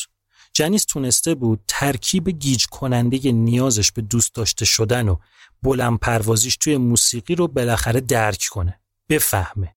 این فهمیدن فقط هم در حد همین فهمیدن بود. چیزی نبود که بتونه سوراخ‌های ذهنی و عاطفیشو باش پر کنه. اما همین که فهمیده بود تو زندگیش چه خبره و از کجا اومده و به کجا رسیده و الان کجا واستاده باعث شده بود بتونه به یه آرامش نسبی برسه. توی مصاحبه چند هفته بعد از تولدش گفت من یه کازمیک بلوز یه غم بزرگ داشتم. اما آدم باید بفهمه که هیچ وقت نمی‌تونه همون قدری که می‌خواد رو داشته باشه. اینکه وقتی میمیری کاملا تنهایی. اگه بتونی اینو بفهمی دیگه اونقدر موضوع برات دردناک نیست. بعدم از متن یه آهنگی که جدیدن داشت روش کار می‌کرد یه آهنگی به اسم It While You Can نقل کرد که تا وقتی که می‌تونی به دستش بیار چون ممکنه دیگه فردا اونجا نباشه. استراحت جنیس که تموم شد تصمیم گرفت دوباره یه تلاش دیگه واسه ترک بکنه. دوباره رفت پیش دکتره. دوباره واسه ده روز ازش قرص گرفت و بعدم راهی برزیل شد واسه کنسرت. برزیل رو دوست داشت. طبیعت و مردمش براش جالب بود. اما اتفاق مهمی که افتاد این بود که تو برزیل با یه پسری آشنا شد به اسم دیوید. دیوید جنیس رو نمیشناخت. نمی‌دونست که این دختری که بیکینی پوشیده و داره کنار استخر هتل آفتاب می‌گیره یه سوپر استاره. وقتی هم که بعدا فهمید طوری رفتار کرد که انگار اصلا براش مهم نیست و از جنیس به خاطر خود جنیس خوشش اومده. این موضوع خیلی به دل جنیس نشست. اینکه یه نفر پیدا شده که به جنیس خواننده کار نداره و همین جنیسی که هست رو دوست داره. واسه همین وقتی کنسرت تمام شد به جای اینکه برگرده آمریکا تصمیم گرفت یکم دیگه استراحت کنه و با دیوید بره برزیل رو بگرده. ده روز تمام شد. قرصای ترک جنیس هم تمام شد. به جاش درد شروع شد. زنگ زد به دکترش. دکتر گفت که واسه یه دوره ده روزه دیگه از همون قرصا بخوره. اما جنیس نتونست تو برزیل بدون نسخه قرصا رو پیدا بکنه. به شدت اذیت بود. دیوید ولی مثل چی مراقبش بود؟ همین موضوع این دوتا رو به شدت به هم نزدیک کرد. جنیس تو برزیل از دوستای همیشه خمارش دور و به پسری که بهش تازه دل بسته بود نزدیک بود. جنیس از درد به خودش میپیچید اما سراغ مواد نرفت و بالاخره دوباره هروئین رو ترک کرد. جنیس و دیوید وسایلشون رو گذاشتن هتل دوتایی با هم یه موتور کرایه کردن و رفتن جنوب ریو کنار ساحل همونجا کنار ساحل میخوابیدن از میوه درختها میخوردن. انگار اون روح هیپی بودن جنیس دوباره به جریان افتاده بود. جنیس یه تلگرام فرستاد واسه publicist ش. گفت من الان فهمیدم که لازم نیست دوازده ماه سال رو روی stage باشم. فعلا می‌خوام چند هفته اینجا بمونم و اینجا و جنگلاشو بچرخم. یه تلگرام فرستاد واسه آلبرت گروسمن. گفت حالا که ترک کردم دارم خود واقعیمو پیدا می‌کنم. عصبانی نشو که برنگشتم. مثل همیشه حمایت پدرانت رو می‌خوام و می‌خوام که برام خوشحال باشی. سفر جنیس و دیوید ادامه داشت. بعد رفتن سمت باهیا که یه جای دیگه تو برزیله. یه بار با موتور تصادف کردن درب و داغون شدن جنیس از هوش رفت دیوید بردش بیمارستان و یه مدت جنیس بستری شد. واسه همین موتور رو بیخیال شدن اما سفر رو بیخیال نشدن. این دفعه هیچ هاک کردن به سمت سالوادور. رفتن تو روستاهای اونجا. چرخیدن و خوش گذروندن. تا بالاخره وقت این شد که سفر تمام بشه. می‌خواستن با همدیگه برگردن سان فرانسیسکو اما تو فرودگاه دیوید رو گرفتن. چون به خاطر جنیس بیشتر از مدت اعتبار ویزاش مونده بود برزیل واسه همین چند روز بعد میمون تا کارهای اداریش رو انجام بده. تو فرودگاه جنیس فریاد می‌زد سر پلیس. دست دیوید رو گرفته بود می‌گفت نمی‌ذارم ببرینش. دیوید می‌گفت بابا کاریم ندارن. میمونم دو سه روزه حل میشه میام پیشت. جنیس هم داد می‌زد. روش نمی‌شد بگه من نگران تو نیستم. من نگران خودم بدون تو هم. اما خب فایده نداشت. دیوید باید میموند اونجا. جنیس مجبور شد تنها برگرده. تنهای تنها. تنها شدن همانو به محض اینکه جنیس رسید پیش ساقی رفتنش هم همان. هروئین رو گرفت و با گریه رفت فضا. چند روز بعد دیوید کارش درست شده از برزیل پرواز کرد و اومد پیش جنیس. اما جنیس رو تو فضا دید. های های. دیوید قاطی کرد. گفت دو روز نبودم چیکار کردی با خودت؟ جنیس گفت همینه دیگه. بیخود کردی دو روز نبودی. تقصیر تو هستن. دعواشون شد بدجور. دیوید می‌گفت به من چه هستن؟ میرم پی زندگی خودم. تو هم هر بلایی می‌خوای سر خودت بیار. جنیس افتاده بود به گریه. زجه می‌زد. می‌گفت غلط کردم. دوباره ترک می‌کنم. دیوید می‌گفت یکی که معتاده واسه همیشه معتاده. اونقدر جنیس التماس کرد که دیوید قبول کرد یه فرصت دیگه به جنیس بده. این اولین باری بود که دیوید تو زندگیش عاشق شده بود. اما جنیس قبلا بارها دلش گیر کرده بود و به خاطرش لطمه دیده بود. درسته که به اون فاز محتاج به توجه نمیشه همچین گفت عشق اما هرچی بود جنیس تجربهش کرده بود. مخصوصا تای ذهنش هنوز ماجرای پیتر یعنی همون کلاهبرداری که قول ازدواج بهش داده بود اذیتش می‌کرد. این فکر همیشه تو ذهنش بود که اگه اون موقع با پیتر ازدواج کرده بود کلا همه چی یه مسیر دیگه ای رو می‌رفت. احتمالا الان دو تا بچه داشت و شاد و خوشحال داشت با شوهرش زندگی می‌کرد. جنیس از دوباره دل بستن میترسید. می‌دونست که دیوید با بقیه فرق داره و رابطهشون فقط واسه سکس و وقت گذرانی نیست. یه چیزی بینشون داشت اتفاق میافتاد که جنیس تا حالا تجربه نکرده بود و از تجربه کردنش میترسید. خیانتی که جنیس دیده بود احساس عدم امنیتش از همه مهمتر. اعتقادش به جبری بودن زندگی که از باباش به ارث برده بود همه باعث شده بود که جلوی خودشو بگیره تا تمام و کمال تو دیوید غرق نشه. به دیوید نیاز داشت اما احساس می‌کرد این نیاز عشق نیست. اینم یه جور اعتیاده واسه اینکه سراغ اعتیادهای دیگه نره. جنیس زور می‌زد که روی احساسش به دیوید برچسب عشق رو نزنه. عشقی که دیوید به جنیس می‌داد و تلاشی که واسه ترک کردن جنیس می‌کرد از یه طرف دل جنیس رو به خودش گرم می‌کرد. از طرف دیگه یه تهدیدی بود واسه اون وجه تاریک کاراکتر جنیس که هیچ چیز آدمو خوشحال نمی‌کنه و همه تو بدبختی دارین دست و پا می‌زنی اما هر چی جلوتر می‌رفتن مقاومت جنیس کمتر می‌شد. نمی‌تونست دیگه جلوی خودش رو بگیره. دیوید اونقدر خوب بود که عاشق نشدن واسه جنیس غیر ممکن بود. کم کم جنیس واسه دیوید رفت تو همون نقشی که یه زمانی واسه پیتر رفته بود. عاشقی که خودشو تو نقش همسر معشوقش می‌دید. جنیس همه کار واسه دیوید می‌کرد. دیویدم تمام و کمال عاشق همه چیز جنیس بود. البته همه چیز به جز شهرتش. بیرون که می‌رفتن دو دقیقه هم نمی‌تونست با جنیس معاشرت کنه. می‌خواستن ماشین معروف جنیس رو پارک کنن. دیویس نفر میومدن حلقه می‌زدن دورشون. احساس می‌کرد همه زندگیشون تحت نظر مردم و رسانه هاست یه روز اومد به جنیس گفت از این همه حیاهو و شلوغی ذهنم خسته شده. می‌خوام چند روز تنهایی استراحت کنم. جنیس گفت یعنی چیکار کنی؟ گفت یه هفته می‌خوام برم اسکی. یکم با خودم خلوت کنم. زود برمیگردم. دیوید رفت که ذهنش رو تازه کنه و برگرده اما جنیس دوباره رفت تو فاز این که من به حال خودم رها شدم. دیوید سر حرفش موند. رفت و یه هفته ای برگشت. اما وقتی با خوشحالی و دلتنگی اومد خونه دید جنیس با یکی از دوستای دخترش تو تخته جفتشون هم های تو ابران. دیوید دیگه دلش شکست. دیگه کم آورد. به جنیس گفت من دیگه نمی‌تونم این وضعیت رو تحمل کنم. برمیگردم سر همون زندگی سابقم. میرم آفریقای شمالی و آسیا رو میگردم. تو هم هر کاری می‌خوای با زندگیت بکن. جنیس دوباره گریه کرد. دوباره التماس کرد. دوباره گفت ترک می‌کنم. گفت به خدا ترک می‌کنم. تو فقط بمون. من دیگه تا ابد سراغ هروئین نمیرم. دیوید گفت نه من باید برم. این زندگی مدل من نیست. تا الان من موندم پای تو حالا نوبت توه. اگه می‌خوای با هم باشیم ول کن با هم بیا. این فضا مسمومه و نمی‌ذاره تو این کسافت رو ول کنی. جنیس گفت نمی‌تونم زندگی من اینجاست. دیوید گفت زندگی من ولی اینجا نیست. میرم برنامه من مشخصه که کجاها می‌خوام برم. میرم و یه سال و نیم دیگه برمیگردم. امیدوارم اون موقع شرایط طور دیگه ای باشه. آخرین روزای حضور دیوید قبل از سفرش با عشق و درد گذشت. جنیس اواخر مارچ برگشت استودیو که روی چند تا آهنگ جدید کار کنه. دیوید اکثر وقت باهاش می‌رفت. درد رو توی صدا و اجرای جنیس حس می‌کرد. می‌دید که جنیس وقتی داره می‌خونه از پشت شیشه به اون نگاه می‌کنه. می‌فهمید که رفتنش ممکنه به جنیس صدمه بزنه اما این رو هم می‌دونست که اگه بمونه به خودش صدمه زده. بالاخره دیوید رفت. خود جنیس رسوندش فرودگاه. همدیگر رو بغل کردن و بوسیدن و با گریه از هم خدافزی کردن. جنیس توی یه نامه واسه مامان باباش نوشت تو برزیل با یه مرد خیلی با شخصیت و خوب آشنا شدم. اما حالا دیگه باید برگردم سراغ موسیقی و اونم رفت که دنیا رو بگرده. اون واقعا دوستم داره و با هم خیلی خوبه و می‌خواد بعدا برگرده که با هم ازدواج کنه. طرفداران بهم پیشنهاد ازدواج زیاد میدن که همش علکیه اما این یکی واقعیه. کی می‌دونه؟ شاید یه روزی موسیقی رو گذاشتم کنار.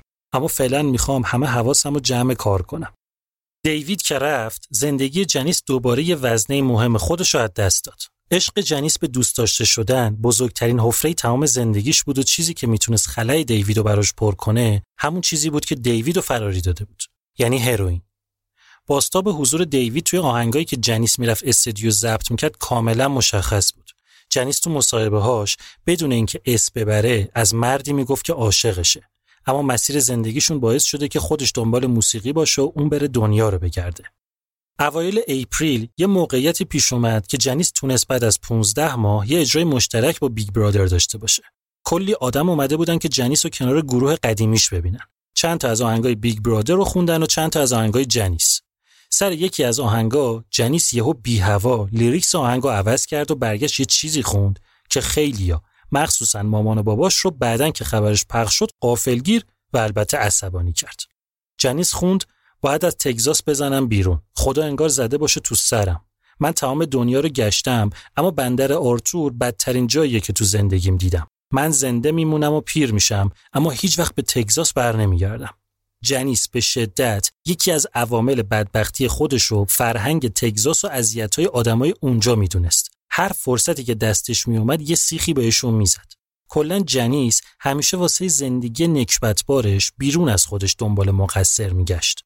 مامان و باباش که توجه لازم رو بهش نداشتن. تگزاس و اذیتاش، دوستای نابابش، پیتر کلاهبردار، دیوید که ولش کرده بود، لیندا که درست بهش توجه نمی‌کرد، همه از نظر جنیس مقصر بودن بجز خودش چرا چون باباش بهش یاد داده بود که تو هر کاری بکنی اونقدر مهم نیست. زندگی همین کسافتیه که هست. اجرای مشترک جنیس با Big Brother دوباره این غم تو دلش پررنگ کرد که شاید کار اشتباهی کرده که از گروه جدا شده. شاید اینکه حالا مسئولیت همه چی با خودشه این فشاری که روش هست شاید همین باعث شده که بیشتر تو سیاهی فرو بره. اما خب می‌دونست که دیگه راه برگشتی وجود نداره و باید همین مسیر رو که انتخاب کرده ادامه بده و ببینه تهش به کجا می‌رسه. خب گفتم که از نوازندهای Kozmic Blues Band دو نفر رو نگه داشتن و بقیه رو مرخص کردن و آلبرت گروسمن شروع کرد دنبال نوازندهای جدید گشتن. یه تهیه کننده جدیدم که قبلا با یکی دیگه از گروه های زیر نظرش کار کرده بود و گذاشت سر کار. آلبرت دونه دونه نوازنده رو انتخاب می‌کرد و واسه تایید میفرستاد خونه جنیس تا تست بدن و اینطوری بالاخره بکین بند جدید جنیس جور شد. دو نفر از قبل، سه نفرم جدید. یه گروه کوچیکتر نسبت به گروه قبلی اما کاملا منسجم که تونستن خیلی زود و با چند سری تمرین با جنیس چفت بشن و کار رو شروع کنن. تمرینات تو گاراژ خونه جنیس بود. وقت استراحتشون تو خونه و تو باغ خوشگلش میچرخیدن و با هم معاشرت می‌کردن. به وضوح جنیس رهبر گروه بود اما برخلاف کازمیک بلوز بند این دفعه جنیس تونست با گروه جدیدش رفاقت هم داشته باشه جنیس همچنان تلاش می‌کرد که جنیس رو به دو قسمت تقسیم کنه. همچنان می‌خواست سایه سلبریتی بودنش رو از زندگی شخصیش برداره که اینطوری شاید بتونه کمی نرمال زندگی کنه. اینجا بود که یه کاری کرد. با خودش گفت وقتی اون بیرونم مردم فریاد می‌زنن جنیس. پسترا روزنامه ها همه می نویسن جنیس. اما دلیل نداره که تو خونه هم صدام کنن جنیس. اون رو که نمیشه عوض کرد اما اینو میشه. واسه همین جنیس برای خودش یه اسم مستعار انتخاب کرد. یه اسمی که فقط اعضای گروهش و دوستای صمیمیش کسایی که خود جنیس رو هم میشناختن نه فقط جنیس سلبریتی رو اجازه داشتن با اون صداش کنن. جنیس اسم خودش رو گذاشت پرل به معنی مروارید.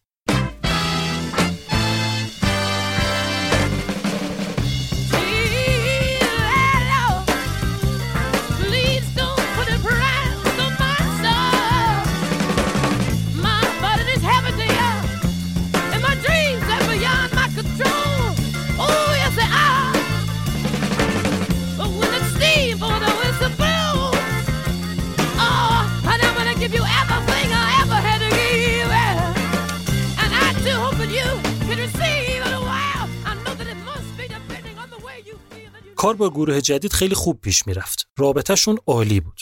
یه اسمم جنیس روشون گذاشت. شدن فول تیلت بوگی بند. اما هنوز یه چیزی با بقیه جور نبود. اونم تهیه کننده ای بود که آلبرت انتخاب کرده بود. طرف پشت سر جنیس حرف می‌زد. جنیس که پشتش بهش بود یارو اداشو در می آورد. مسخره بازی می‌کرد. تابلو بود که به هر دلیلی از جنیس خوشش نمیاد.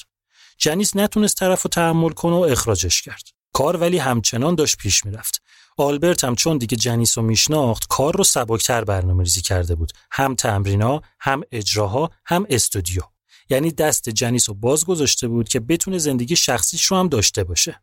اما بذارین یه چیزی بهتون بگم. موقعی که جنیس با دیوید تو رابطه بود یه بار برگشت بهش گفت که هروئین تنها چیزیه که می‌تونه اون رو از دست احساساتش نجات بده. این احساساتی که جنیس ازش حرف می‌زد رو قبلا تو یه مصاحبه در موردشون گفته بود. گفته بود که من هیچ وقت نتونستم احساساتم رو کنترل کنم. وقتی اونقدر تنوع و تداخل احساسات داری نابود میشی. من کار اشتباه زیاد کردم، فرار کردم، ترسیدم، دیوونه بازی در آوردم، اما حالا یه کاری کردم. احساساتم رو ریختم تو موسیقی. گذاشتم اونجا کارشونو بکنن. حالا به جای اینکه این احساسات نابودم کنن، توی موسیقیم دارن میدرخشن. اگه موسیقی نبود، احتمالا این حسا تا الان من از بین میبردن. اما حالا شدن ابزار کارم. این حرفای جنیس واسه گذشته بود. جدید نبود. اما حالا بعد از سه چهار سال که جنیس داشت کار می‌کرد متاسفانه موسیقی دیگه براش کافی نبود. به مرور زمان با پیچیده تر شدن افکار و احساساتش موسیقی به تنهایی زورش نمی‌رسید که سرپا نگهش داره. برای همین اون خلایی که در درون خودش حس می‌کرد رو با یه چیز جدیتر و محکمتر و سریعتر یعنی هروئین پر می‌کرد.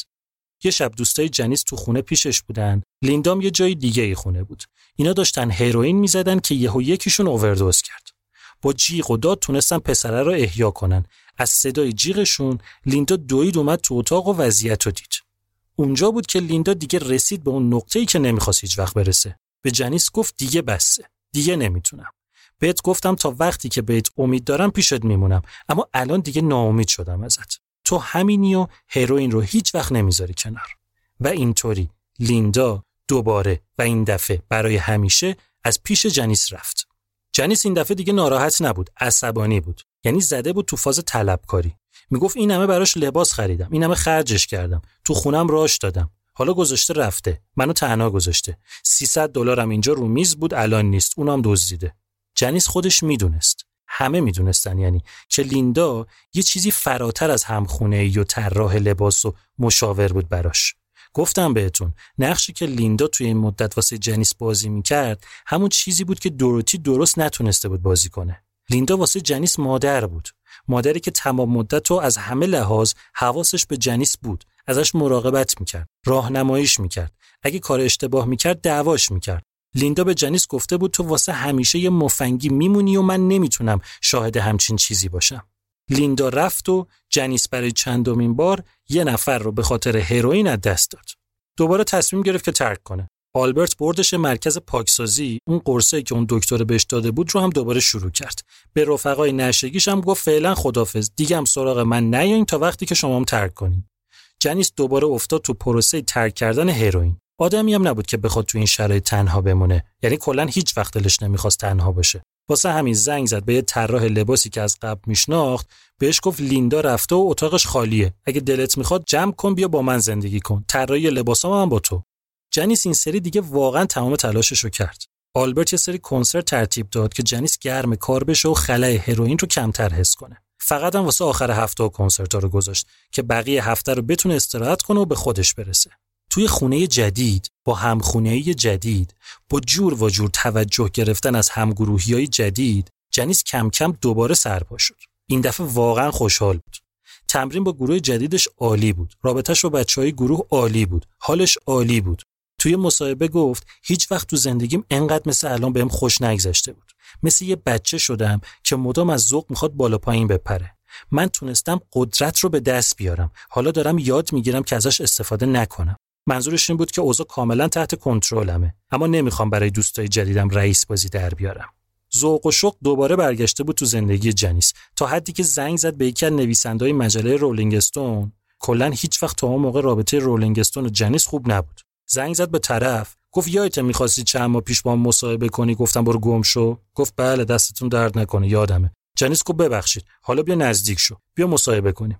جنیس توی مصاحبه با Rolling Stone از سفر برزیل گفت. از خالکوبیایی که اونجا کرده بود گفت. از دوستاش از روابطش از مسیر جدیدی که واسه موسیقیش داره تجربه می‌کنه. وقتی مصاحبه توی Rolling Stone چاپ شد تیتری که برایش زدن این بود. hey hey, حال جنیس خیلی هم خوبه. جنیس حتی با Rolling Stone بد هم دوست شده بود. تا این حد که یه نفر رو فرستادن که با جنیس توی کنسرتاش همراه بشه و یه گزارش ازشون بنویسه که بعد چاپ کنن و عکسش رو بذارن روی جلد مجله. بیشتر از یه ماه گذشت و جنیس توی ترک هروئین همچنان موفق بود. اما انگار که وقتی یه چیزی رو برمیداری باید حتما یه چیز دیگر رو جاش بذاری حذف هروئین باعث شد که جنیس چند برابر بیشتر از قبل الکل بخوره. اکثر وقتا مست بود. اونقدر بعضی شبا مست می‌کرد که فرداش اصلا یادش نمیومد کجا و چطور اجرا داشتن. به نظر کسی اونقدر این موضوع مهم نبود چون اجراها یکی از یکی بهتر از آب در میومد همه فهمیده بودن که جنیس گروه خودش رو پیدا کرد و کنار هم بودنشون باعث شده دوباره به اوج خودش برگرده. خب گفتم که جنیس تهیه کننده مسخرش رو که مسخرش می‌کرد رو اخراج کرد. حالا هم که حالش بهتر شده بود وقت این رسیده بود که برن تو استودیو تا کار روی آلبوم جدید رو ادامه بدن. جنیس با تهیه کننده که از قبل میشناخت یکی به اسم پال راستچایلد تماس گرفت و ازش خواست که بیاد بشه تهیه کننده آلبوم جدیدش. راستچایلد دو دل بود. گفت آخرین باری که دیدمت اونقدر داغون و معتاد بودی که نمی‌تونستی تمرکز کنی یا همه رو اذیت می‌کردی. صدات هم به نظر میومد داره ته کشه جنیس گفت صدام سر جاشه قوی مثل همیشه. یه ماه بیشترم هست که ترک کردم. حالم عالیه. پاشو بیا لوس نکن خودتو. راستچالد قبول کرد که اول بیاد و یکی از اجراهای جنیس رو ببینه بعد تصمیم بگیره. تو این مدت جنیس جای مختلف اجرا کرد. چند تا فستیوال درست حسابی رفت و تونست دوباره اسم خودش رو سر زبونا بندازه. راستچالد رفت و اجرای سندیگو گروه دید. اتفاق جالبی هم افتاد. قبل از اجرا جنیس رفت پیش راستچالد گفت ساعت داری؟ گفت نه همراهم نیست. گفت بیا این ساعت رو بگیر. گفت چیکارش کنم؟ گفت ببین من آمار خودم رو دارم. خیلی الان خستم. کلا اندازه 35 دقیقه جون دارم واسه خوندن. اینو بگیر به محض اینکه شروع کردم به خوندن زمانو صفر کن. من هر از گاهی بهت نگاه می‌کنم. تو با اشاره به هم بگو چقدر از 35 دقیقه مونده. راستچالد گفت خب بعدش چی میشه؟ تعطیل می‌کنی میری؟ گفت نه بعدش دیگه به پر به پر نمی‌کنم. آهنگای آروممو می‌خونم و به هنجرم فشار نمیارم. راستچال با خودش گفت دیوانه است اصلا راه نداره باش کار کنم. اما همون ده ثانیه اول کافی بود که بفهمه با چه جونور عجیبی طرفه. همونجا تصمیم گرفت که تهیه کننده آلبوم جدید جنیس بشه. راستچالد به جنیس گفت فکر می‌کنی سی سال دیگه کجا باشی؟ جنیس گفت یکی مثل بهترین خواننده موسیقی بلوز دنیا بسی اسمیت. تو پرانتز یادآوری کنم که جنیس همچنان و از همون قدیم عاشق و طرفدار شدید بسی اسمیت بود. بسی اسمیت قبل از به دنیا آمدن جنیس از دنیا رفته بود. همون تازگیام جنیس یه سنگ قبر حسابی واسه بسی اسمیت سفارش داده بود. یه چیزی که به قول خودش درخور همچین آرتیستی باشه. راتچایلد گفتش من بهت قول میدم که از بسی اسمیت هم می‌زنی بالا. بعدم گفت اونطوری که من فهمیدم توی بچگی تو کلیسا آواز میخوندی. کاری که ما می‌کنیم اینه که اون بخش صدا تو دوباره فعال کنیم که عمق احساس خوندنت بیشتر از قبل بشه. از اون طرف راتچایلد به آلبرت گروسمن یعنی manager جنیس گفت که آقا به نظرم استودیو personal Columbia Records رو بیخیال بشیم. آلبوم جدید رو بریم یه جا دیگه ضبط کنیم. آلبرت گفت چه کاریه خب همه چی داریم اینجا خودمون. چرا بریم پول بدیم به یکی دیگه؟ راستچالد گفتش محیط اینجا به درد جنیس نمی‌خوره. بعد ببریمش یه جایی که موسیقی راک در جریانه. جایی که بلد باشن صدای جنیس رو شکار کنن. آلبرت گفت کجا مثلا؟ گفت استودیو سانست ساوند توی هالیوود. گفت حالا از کجا معلوم اونجا بهتر باشه؟ گفت کاری نداره. آزمایشی یه چیزی که اینجا ضبط کردین و میریم اونجا دوباره ضبط می‌کنیم. ببینیم خروجی کدوم بهتر میشه. بلند شدن و با جنیس و گروهش رفتن اونجا و یه track دستگرمی ضبط کردن و وقتی خروجی کار رو شنیدن هم آلبرت هم جنیس دیدن واقعا چقدر کیفیت کار فرق می‌کنه. گفتم قطعا باید توی همین Sunset Sound آلبوم جدید ضبط کنیم. پس قرار شد توی ماه سپتامبر کار تو استودیو شروع بشه. یه چیزی بگم بهتون. توی تمام این مدتی که جنیس داشت هیروین رو ترک می‌کرد که سر خودش رو با کارهای دیگه گرم می‌کرد که با گروهش خوشحال بود و امید داشت به آینده حتی یه لحظم دیوید از ذهنش بیرون نرفته بود. دیوید یعنی همون پسری که تو برزیل باش دوست شد که به خاطر هیروین جنیس رو ول کرد و رفت دور دنیا رو بگرده. دیوید هر جای دنیا که بود آمارش رو جنیس داشت. نامه می‌داد بهش و ازش نامه می‌گرفت. جنیس به دیوید گزارش حال روزش رو می‌داد. از ترک کردنش می‌گفت از کنسرتا از پروسه کار روی آلبوم. از اینکه چقدر خوشحاله و در عین حال چقدر دلتنگه که چقدر منتظره که دیوید رو ببینه یا که خودش بره پیشش. جنیس تو این مدت با آدمای جور و جوری خوابیده بود اما عشقش به دیوید سر جاش مونده بود و خلع حضورش هنوزم دلش رو به درد می آورد. جنیس توی آخرین نامش برای دیوید نوشت که ضبط توی سپتامبر شروع میشه و توی اکتبر تمام میشه. همون موقع یعنی اکتبر دیوید تو هر کشوری که باشه جنیس میره پیشش که بقیه سفر رو همراهش باشه. جنیس اونقدر حالش اوکی بود که یه تصمیم احمقانه گرفت که واسه مراسم ده سالگی فارغ و تحصیل شدن از دبیرستان برگرده تگزاس. همه بهش گفتن نرو. این همه ازشون بد گفتی. هم ازت درست استقبال نمی‌کنن همین که دوباره تلخیه گذشته یادت میاد. اما جنیس مطمئن بود که می‌خواد بره بندر آرتور. حتی توی یه مصاحبه تلویزیونی گفت اونا با خنده هاشون با مسخره کردناشون با اذیتاشون منو از کلاس از شهر از ایالت فراری دادن. اما می‌خوام برگردم که ببینن اون جنیس حالا به کجا رسیده. همه مخصوصا مردم بندر آرتور متعجب بودن از این ماجرا. اینکه جنیسی که از تگزاس فرار کرده که انقدر از تگزاس تو این مدت بد گفته چرا می‌خواد بیاد و توی مهمونی با آدمایی که علت اصلی فرارش بودن معاشرت کنه؟ حتی دوستایی که تو بندر آرتور داشتم نمی‌دونستن که دقیقا بعد چه عکس عملی نشون بدن. یه ده می‌گفتن که جنیس می‌خواد موفقیتش رو بکنه تو چشم اونایی که اذیتش می‌کردن. اما هیچکی ندونه ما که دیگه خوب جنیس رو شناختیم. یه سال قبلش توی مصاحبه وقتی ازش پرسیدن پیامت به اونایی که توی نوجوانی اذیتت می‌کردن چیه جنیس گفته بود فقط می‌خوام که دوستم داشته باشن چیزی که جنیس دنبالش بود انتقام نبود تظاهر نبود فخر فروشی نبود. جنیس دنبال همون عشق و توجهی میگشت که هیچ وقت نتونسته بود از شهر و مردم خودش بگیره. می‌خواست که اون آدم هم تاییدش کنن بهش توجه کنن بهش اهمیت بدن. اما خب قضیه اصلا اونطوری که جنیس انتظار داشت پیش نرفت. از همون اول که رسید بندر آرتور پاش رو که گذاشت تو خونه دید سه تا دروتی به جای اینکه یه اتاق بهش بدن یا حداقل اتاق یکی از بچه ها رو موقتا داشته باشه یه تخت گذاشتن تو انباری تا جنیس اونجا بخوابه. سه تا دروتی به شدت از مصاحبه جنیس و حرفاش در مورد تگزاس عصبانی بودن. واسه همین با سردی تمام باش برخورد کردن. فرداش جنیس رفت یه سری به پاتوقای قدیمیش بزنه اما جمعیت ریختن سرش که ازش امضا بگیرن. مدل رفتارشون، برخوردشون، حجومشون اون توجه و محبتی نبود که جنیس می‌خواست. یه طوری بودن که انگار طلبکار بودن، که انگار یه سلبریتی منفور رو دیدن. بالاخره شب جشن مدرسه رسید. توی مراسم جنیس واقعا دست و پاشو گم کرده بود. نمی‌دونست اون توجهی که می‌خواد رو چطوری باید از آدما بگیره. بقیه هم مونده بودن که باید با جنیس چه برخوردی داشته باشن. هیچ کدوم از دوستاش هم نامردا نیومده بودن. به نظرشون دور همی همکلاسی مدرسه بعد از ده سال کار مسخره ای بود. یعنی حتی این زحمت رو به خودشون نداده بودن که واسه حمایت از جنیس پاشن بیان مراسم. همه نگاه ها رو جنیس بود. اونایی که به خاطر اذیتاشون اسم و چهرهشون یاد جنیس مونده بود هیچ کدوم نزدیکش نشدن. به جاش یه سری آدمی که اصلا نمی‌دونست اینا قبلا کجای مدرسه بودن چاپلوسانه و فضول دورش میچرخیدن و جنیس که گیج شده بود به سوالاشون یه جوابایی می‌داد که برداشت به خودنمایی و غرور می‌شد. واقعا شب بدی بود براش. بعد از مراسم جنیس رفت توی بار محلی که با الکل خودشو آروم کنه. اما اونقدر عصبی بود که با یکی دعوا شد و کار به کتککاری رسید و از تو بار پرتش کردن بیرون. مست و داغون و عصبانی و غمگین برگشت خونه. دوروتی از دیدن جنیس تو اون حال به قدری عصبانی شد که سرش فریاد زد کاش هیچ وقت بر نمیگشتی. نه کاش هیچ وقت به دنیا نمی اومدی. مراسم مدرسه، برخورد خانوادهش، مخصوصا حرف مامانش باعث شد که جنیس که قرار بود تا آخر هفته رو اونجا بمونه همون شب وسایلش رو جمع کنه و بره فرودگاه و بلیت بگیره و برگرده خونه. به محض رسیدنش هم با آلبرت گروسمن و راستشال تماس گرفت و گفت برنامهتون رو بچینیم که برگردیم تو استودیو. گفتن تازه رسیدی یکم استراحت کن. گفت استراحت نمی‌خوام الان فقط می‌خوام سرم گرم باشه. اونقدر سفرش به بندر آرتور بهش فشار آورده بود که چنان خودشو غرق الکل کرد که همون اتفاقی که دو سال پیش براش افتاده بود داشت تکرار می‌شد. صدای جنیس به وضوح به خاطر الکل زیاد افت کرده بود. این رو خودش بهتر از هر کسی دیگه می‌فهمید. مطمئن بود که اگه این وضعیت ادامه پیدا کنه راستچالد ولش می‌کنه و میره.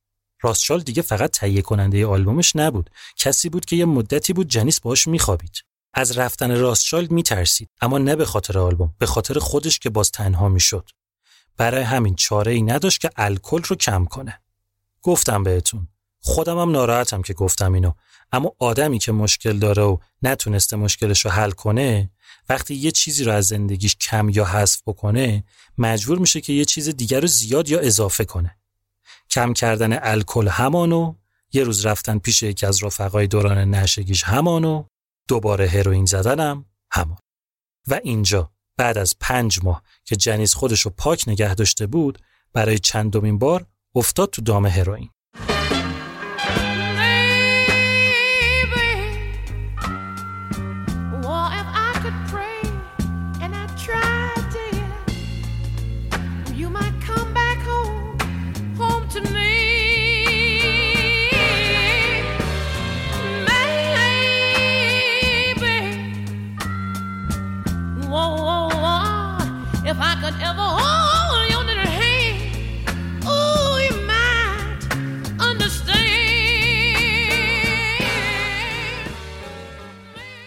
جنیس حسابی چسبید به کار. همینطور با این و اون در تماس بود و به کمکشون روی آهنگای جدید کار می‌کرد. توی یه هتل به اسم هتل Landmark که نزدیک استودیوی Sunset Sound تو هالیوود بود یه اتاق گرفت که نزدیک استودیو باشه تا راحتتر به کارا برسه. جنیس با اینکه سعی می‌کرد روحیه خودش رو حفظ کنه اما به شدت غمگین و ناامید بود. موقع ضبط یکی از آهنگا یه آهنگسازی که اونجا بود برگشت جنیس رو بغل کرد و بهش گفت تو فوق العاده جنیس مطمئنم از اینی هم که هستی موفق تر میشی.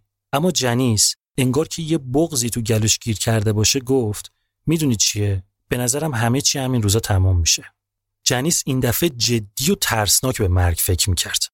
این حسی که هیچ وقت نمی‌تونه هروئین رو ترک کنه به شدت ترسونده بودش فهمیده بود که اونطوریام که فکر می‌کرد فناناپذیر نیست مخصوصا اینکه خبر رسید که رفیقش جیمی هندریکس 18 سپتامبر 1970 توی 27 سالگی از دنیا رفته. هندریکس اووردوز کرده بود و توی استفراغ خودش خفه شده بود. موقعی که یه خبرنگار با جنیس تماس گرفته بود که نظرش رو در مورد مرگ هندریکس بپرسه، جنیس گفته بود جیمی که واسه همیشه زنده است. اما من خیلی دوست داشتم بدونم که بعد از مرگ من بقیه چی در موردم میگن. قضیه فقط هندریکس نبود. دو هفته قبلش خواننده و گیتاریست گروه Canned Heat یعنی ال ویلسون که اتفاقا اونم 27 سالش بود و رفیق جنیس بود اونم اووردوز کرده بود و مرده بود جنیس می‌گفت این آلبوم رو تموم کنم فشار روم کم بشه هروئین و قبل از اینکه بلای سرم بیاره واقعا می‌ذارم کنار سایه مرگ رو روی خودش حس می‌کرد یه روز با وکیلش تماس گرفت و گفت که می‌خواد وصیت‌نامه‌ش رو عوض کنه. وکیلش گفت یعنی اون وصیتی که دو سه سال پیش نوشته رو باطل کنیم. گفت آره می‌خوام تا دیر نشده عوضش کنم. گفت حالا بذار بعدن چه عجله گفت نه همین امروز. کسی از فرداش خبر نداره. جنیس توی نامه قبلیش بیشتر داراییشو گذاشته بود برای برادرش بقیهش هم گذاشته بود واسه لیندا همخونه سابقش. اما حالا دیگه لیندا تو زندگیش نبود و دلیل نداشت اسمش توی نامه بمونه. جنیس وصیت‌نامه جدید رو اینطوری تنظیم کرد. مامان و بابا و برادر و خواهرش هر کدوم یه چهارم داراییش رو به ارث می‌بردن. جدا از این فاز منفی و بدی که به خاطر مرگ دوستاش و حال خودش داشت از نظر احساسی هم وضعش خراب بود. چند وقتی بود که با یه پسر الدنگ و الاف به اسم ست مورگان وارد رابطه شده بود. شاید باورتون نشه اما یه دلیل مهمی که جنیس با این پسر دوست شد این بود که اسم پسر ست بود یعنی هم اسم باباش.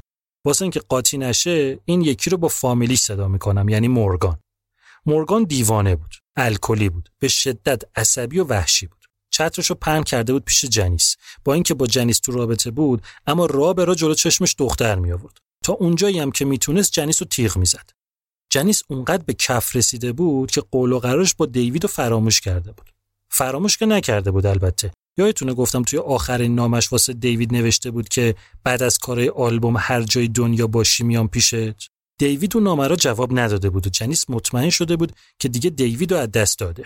اصلا همین موضوع بود که حالش رو بدتر کرده بود. بدتر از اون این که جنیس مدام به مورگان می‌گفت بیا با هم ازدواج کنیم من دلم خانواده می‌خواد. اونم هر دفعه سرش فریاد می‌زد که تو فکر کردی من گاوم؟ دنبال یه بدبخت دیگه بگرد که بیاد برات آقای جاپلین باشه. جنیس واسه اینکه رابطه خودش رو با مورگان نزدیک تر کنه این بار خودش رفیق ناباب شد. جنیس مورگان رو کشید سمت هروئین و با یکی از دوستای دخترش که رفیق نشئگیاش بود آشناش کرد. بعدم برای اینکه مورگان رو حسابی خرکیف کنه یه برنامه عجیب ترتیب داد. اینکه برای سوم اکتبر برنامه چید که مورگان و اون دختر رفیقش بیان تو اتاقش تو هتل Landmark که گفتم نزدیک استودیوی Sunset Sound بود که سه‌تایی بشینن هروئین بزنن و بعد سکس سه نفره داشته باشن. دوم اکتبر یعنی یه روز قبل از قرارشون جنیس رفت آرایشگاه. یه جایی از موهای قهوه‌ای روشنش رو بلند کرد و حسابی به خودش رسید تا واسه قرارشون آماده باشه. روز موعود رسید. رفت هتل.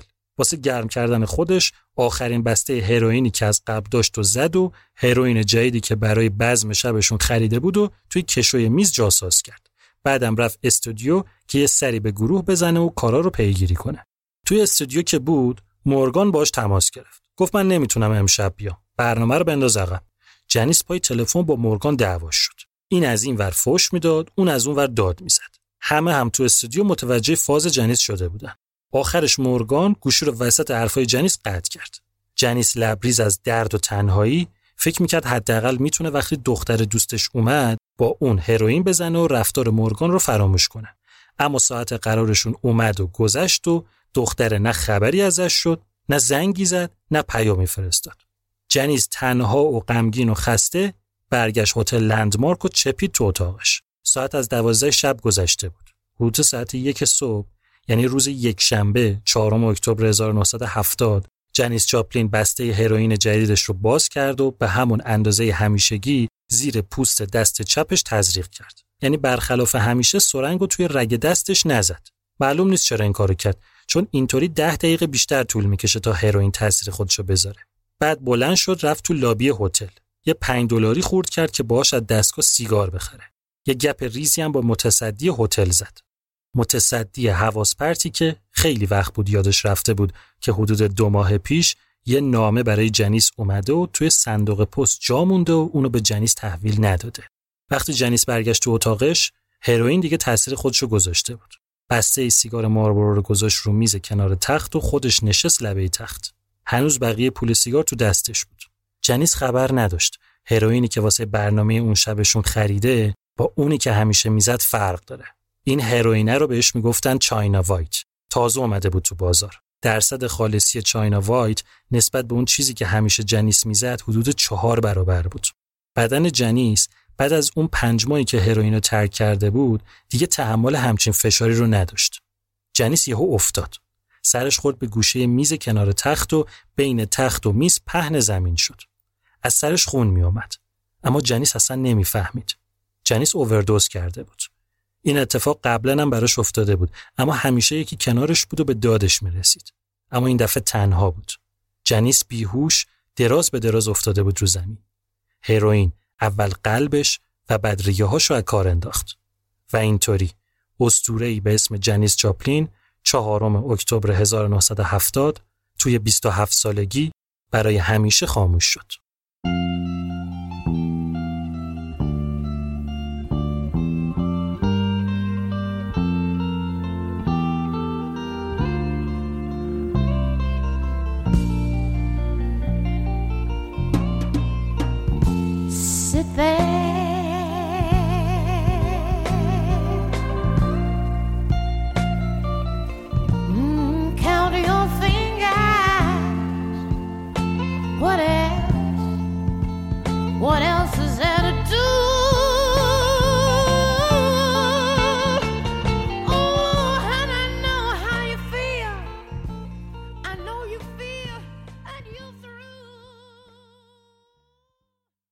تمام روز کسی از جنیس خبر نداشت. راستچایلد اولش عصبانی شده بود که کلی کار داریم چرا جنیس نیومده استودیو. اما کم کم عصبانیتش تبدیل به نگرانی شد. تا اینکه یکی رو فرستاد بره دنبال جنیس بگرده و پیداش کنه و بیارش استودیو. نهایتا حدود 18 ساعت بعد از مرگ جنیس ساعت هفت و نیم بعد از ظهر جسدش رو توی اتاقش پیدا کردن. پلیس سر رسید. رسانه هم خیلی سریع خودشون رو رسوندن. همه فکر می‌کردن که جنیس به خاطر مصرف زیاد الکل از دنیا رفته. آدمای کمی می‌دونستن که جنیس هروئین مصرف می‌کنه. یه عده گفتن خودکشی کرده. یه عده گفتن به قتل رسیده.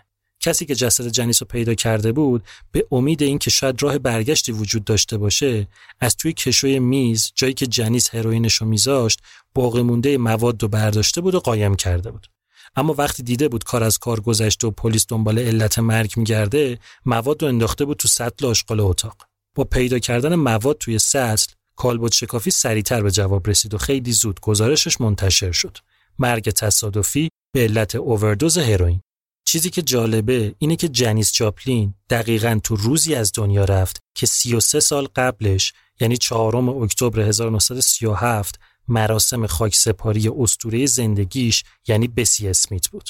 سه روز بعد از مرگ جنیس مامان و باباش اومدن لس آنجلس و یه مراسم یادبود خصوصی بدون حضور خواهر و برادرش و اعضای گروه و دوستاش برگزار کردن.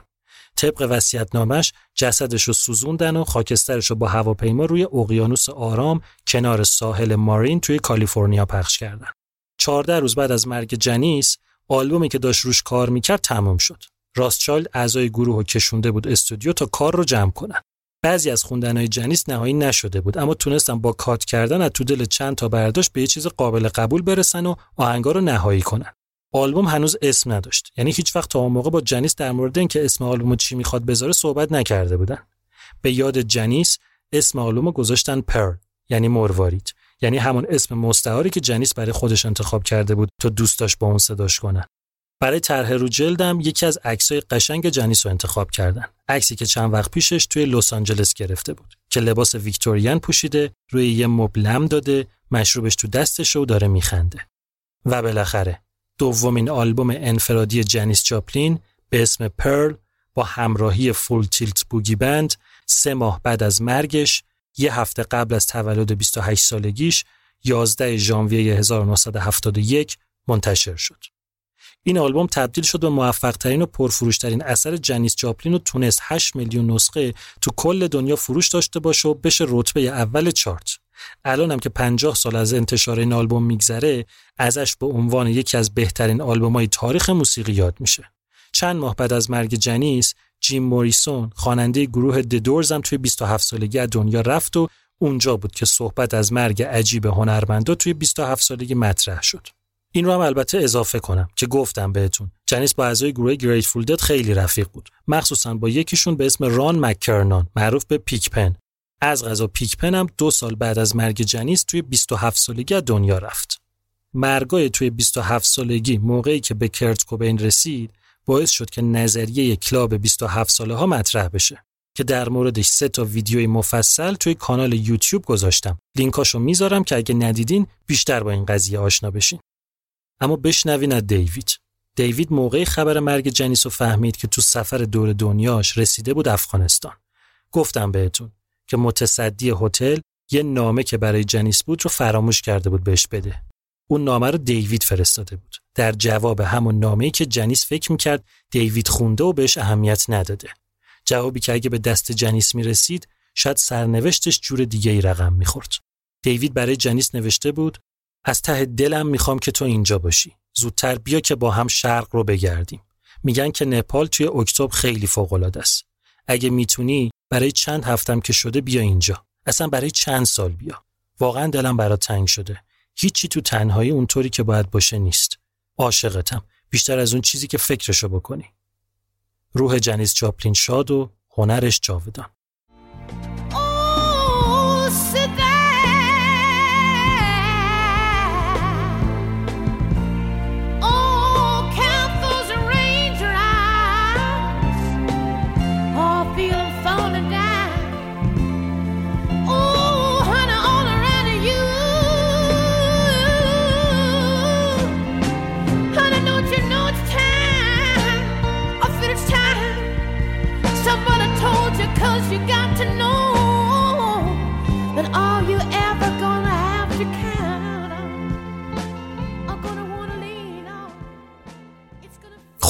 زندگی جنیس جاپلین از قبل از تولد تا بعد از مرگ رو توی سه قسمت با هم دنبال کردیم. بریم دیگه سر وقت خود آلبوم. نسخه اصلی آلبوم پرل دومین سولو آلبوم جنیس جاپلین که سه ماه بعد از مرگش منتشر شد 10 تا ترک داره. سال 1999 یعنی 29 سال بعد از مرگ جنیس این آلبوم رو یه بار دیگه منتشر کردن که این نسخه چهار تا ترک اضافه داره. چهار تا از آهنگای اجرای زنده جنیس توی تور Festival Express واسه جولای 1970 رو بهش اضافه کردن. سال 2005 یعنی 35 سال بعد از مرگ جنیس هم یه بار دیگه آلبوم منتشر کردن که این دفعه دو تا دیسک بود که توی اولی 10 تا آهنگ اصلی رو گذاشته بودن با 6 تا track اضافه از اجراهای متفاوت چند تا از آهنگای خود آلبوم با یه چند تا track اضافه دیگه توی دومین دیسک هم 13 تا track گذاشتن. اینم از اجراهای زنده همون تور Festival Express. ما ولی اینجا به همون نسخه اصلی که 10 تا ترک داره کار داریم. آلبوم با ترک Move Over شروع میشه.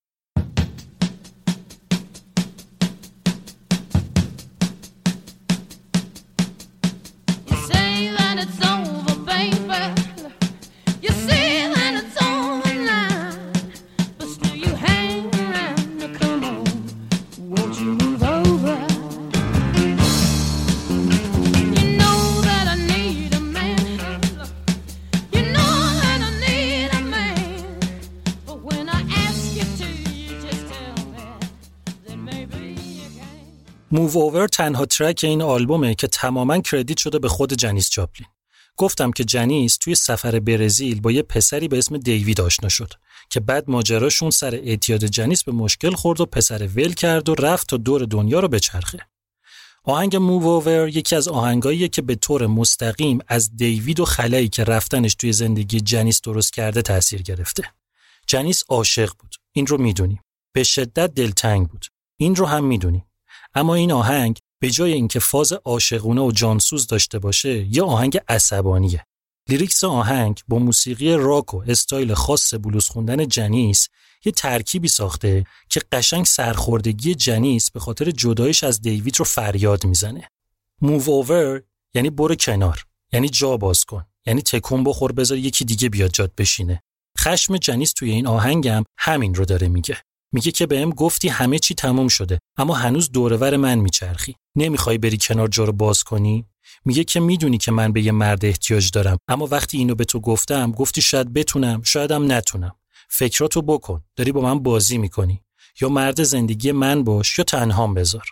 کلی بخوایم با آهنگ نگاه کنیم جنیس اینجا داره به دیوید نه به خاطر رفتنش بلکه به خاطر مدل رفتنش اعتراض می‌کنه. نمیگه چرا منو تنها گذاشتی. غیر مستقیم داره میگه فاز چیه که اول میگی دوستم داری بعد می‌ذاری میری و میگی یه سال و نیمه دیگه برمیگردی که ببینی حالا چطور میشه. من مسخرتم مگه؟ یا وقتی میری برو یا اگه دلت اینجاست مثل آدم بمون و نرو.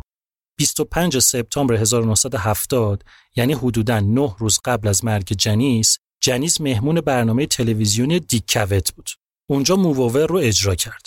وقتی ازش پرسیدن که این آهنگ در مورد چیه جنیس گفت که در مورد مرداست به طور مشخص در مورد مردی که بهت میگه رابطه تمومه اما بیخیالت نمیشه.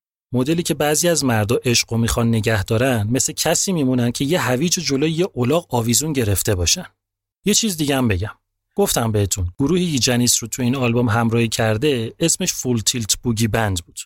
فول تیلت یعنی حداکثر قدرت و سرعت.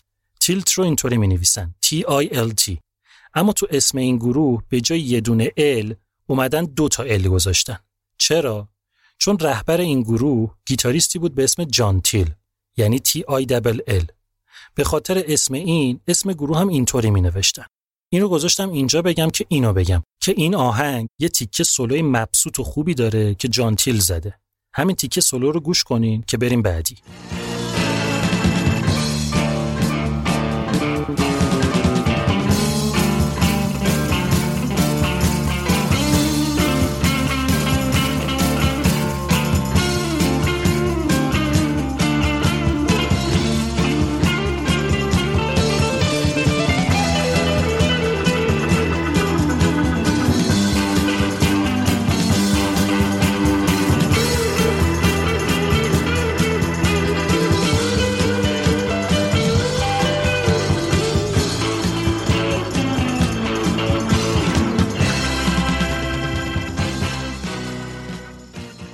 آهنگ دوم Cry Baby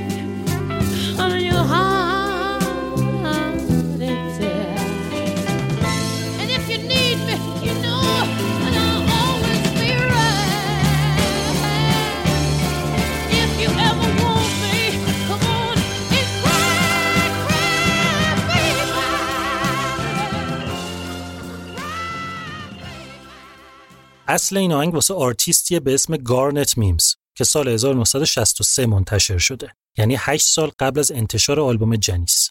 آهنگ اصلی اون موقع تونست توی چارت موسیقی R&B بشه رتبه چهارم. سازنده های آهنگ دو نفر بودن به اسمای جری رگووی و برت برنز. یعنی هم توی نسخه اصلی که گارنت میمز خونده هم توی نسخه جنیس این آهنگ credit شده به این دو نفر. نسخه اصلی توی ژانر soul و R&B ه اما چیزی که جنیس خونده میره تو ژانر بلوز راک. کاور جنیس از آهنگ کرای بیبی تونست توی چارت بیلبورد بشه رتبه 42 خب حالا ببینیم اینجا چه خبره. این آهنگم باز تحت تاثیر رفتن دیویده ولی اینجا نگاه جنیس به موضوع فرق کرده. بذارین قبلش ولی یه چیز خیلی مهم رو بهتون بگم. جنیس جاپلین آهنگ کاور زیاد داره. اینو گفته بودم قبلا. اما یه چیزی که خیلی زیاد این آهنگو جذاب می‌کنه شخصی سازی جنیس توی آهنگاست. جدا از اینکه ژانر رو عوض می‌کنه و استایل خوندن و حس اجراشون رو تغییر میده توی lyrics آهنگم دست می‌بره. یعنی یه طوری چیزا رو پس و پیش می‌کنه و کلمه و جمله اضافه می‌کنه که آدم از توانایی این دختر حیرت می‌کنه. در مورد همین آهنگ Cry Baby اولین تغییری که جنیس توی آهنگ داده اینه که گارنت میمز مرد و این آهنگو برای یه خانم خونده. پس جنیس جنسیت مخاطب رو عوض کرد و آهنگ واسه یه مرد خونده. این میشه تغییر درشته ماجرا. اما تغییرهای ریزی که داده یه طوریه که نشون میده چقدر چیزی که داره می‌خونه رو با عمق وجودش حس کرده. یه دونه مثال بزنم براتون که بفهمین منظورم از تغییر ریز چیه. بقیه‌اش اگه کنجکاو بودین خودتون برین در بیارین. گارنت میمز توی نسخه اصلی آهنگو اینطوری شروع می‌کنه. عزیزم گریه کن. به خونه خوش اومدی. اون مرد به تو گفته بود که از من بیشتر دوستت داره اما اون ترکت کرد و تو علتش رو نمی‌دونی. وقتی که نمی‌دونی چی کار باید بکنی فرار می‌کنی. گریه کن عزیزم. به خونه خوش اومدی. چی داره میگه؟ دختره ول کرده رفته با یه مردی وارد رابطه شده. مرد دختره رو پیچونده دخترم آویزون برگشته خونه داره گریه می‌کنه. این تیکر از نسخه اصلی گوش کنین.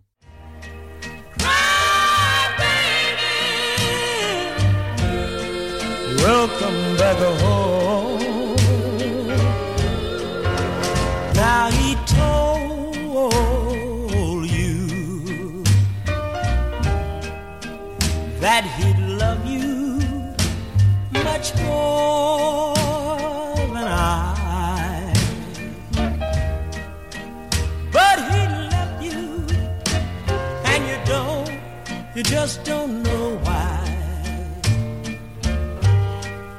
And when you don't know what to do, you come running and start to. حالا بریم سراغ نسخه جنیس. ببینیم همین تیکه اول چه فرقایی با نسخه اصلی داره. جنیس میگه که گریه کن عزیزم به خونه خوش اومدی. من می‌دونم که اون دختره به تو گفته که از من بیشتر تو رو دوست داره. چی میگه جنیس؟ جمله رو با من می‌دونم شروع می‌کنه. تو نسخه اصلی این من می‌دونم نیست. من می‌دونم رو یه طوری میگه که انگار خودش ماجرا رو بدون اینکه طرف بهش بگه فهمیده. بعد میگه که اما چیزی که من می‌دونم اینه که دختره ولت کرده و تو قسم می‌خوری که نمی‌دونی چرا این کارو کرده. دیدین چی شد؟ جنیس هر دو تا جمله رو با من می‌دونم شروع کرد و بعد پسر قسم می‌خوره که نمی‌دونه چه اتفاقی افتاده. بعد میگه که عزیزم من همینجام. هر موقع بهم احتیاج داشتی بیا پیشم و گریه کن. این تیکه اصلا تو lyrics اصلی نیست. تو نسخه گارنت میمز گارنت در نقش یه مرد مهربون دختری که ولش کرده رو در آغوش گرفته و داره دلداریش میده. اما تو نسخه جنیس جنیس قشنگ پسره رو آورده پایینتر از خودش. میگه من می‌دونم چه خبره. میگه تو قسم می‌خوری که نمی‌دونی چی شده. انگار که پسر مجبوره که توضیح بده خودشو. بعد میگه من اینجام. اگه خواستی بیا پیشم گریه کن.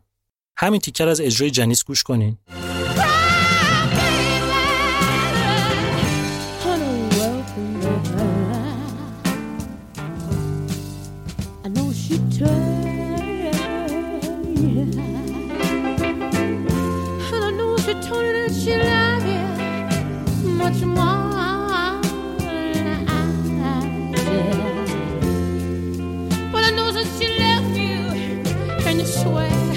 You just don't know why. But you know, and I always, I always be right. If you ever want me, come on and cry, cry, اما به نظرم شاهکار این آهنگ یه جای دیگشه. توی نسخه اصلی توی ورس سوم گارنت میمز شروع می‌کنه حرف زدن نمی‌خونه داره حرف می‌زنه میگه که خیلی شبا رو گذروندم چشم راه تو که از در بیای تو. با وجود اینکه قبلا بارها منو سر کار گذاشتی اما می‌دونم که فقط یه نظر دیدن صورتت کافیه که بفهمم تا ابد عاشقت میمونم. می‌تونم ببینم که اشکای زیادی برای باریدن داری. چون چشمات قرمز شده. پس عزیزم گریه کن. همین تیکه رو گوش کنین. I've spent so many nights just waiting for you to come walking through that door.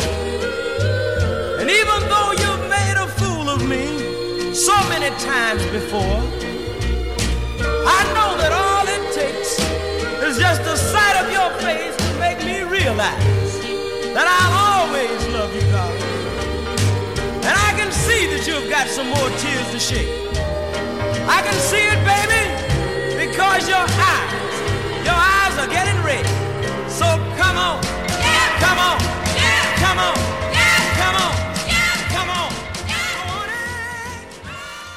دیگه فاز گارنت میمز رو تو این آهنگ گرفتین. حالا بریم سراغ نسخه جنیس.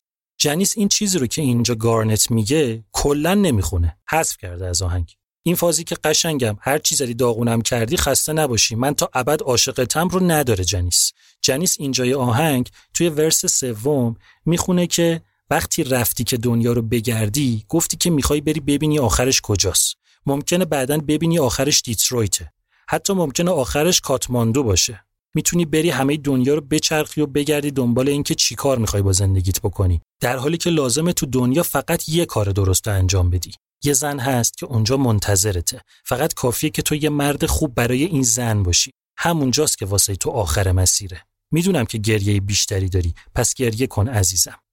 جنیس خیلی جذاب این آهنگ و خطاب به دیوید می‌خونه. میگه تویی که می‌خوای دنیا رو بری بگردی که تهش رو در بیاری. تهش هم اینجاست که من هستم. میگه بهش که تهش ممکنه تو کاتماندو باشه. کاتماندو پایتخت نپاله. یعنی همون جایی که دیوید توی نامش نوشته بود تو اکتبر خیلی قشنگه. همون نامه‌ای که به دست جنیس نرسیده بود. همین تیکه رو گوش کنین و حیرت کنین از مدل اجرا کردن جنیس.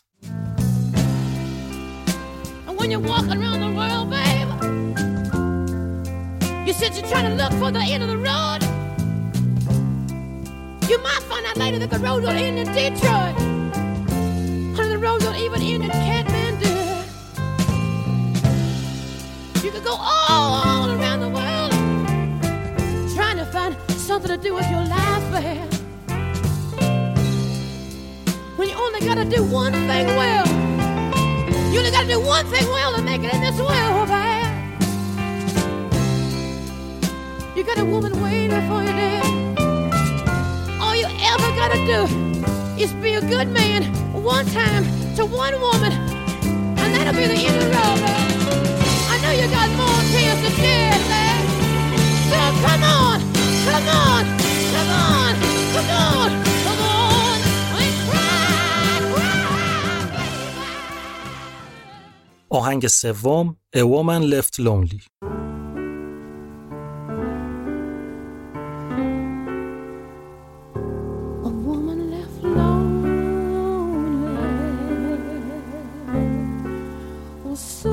tired of waiting. She'll do crazy things, yeah. On lonely occasions, a simple conversation.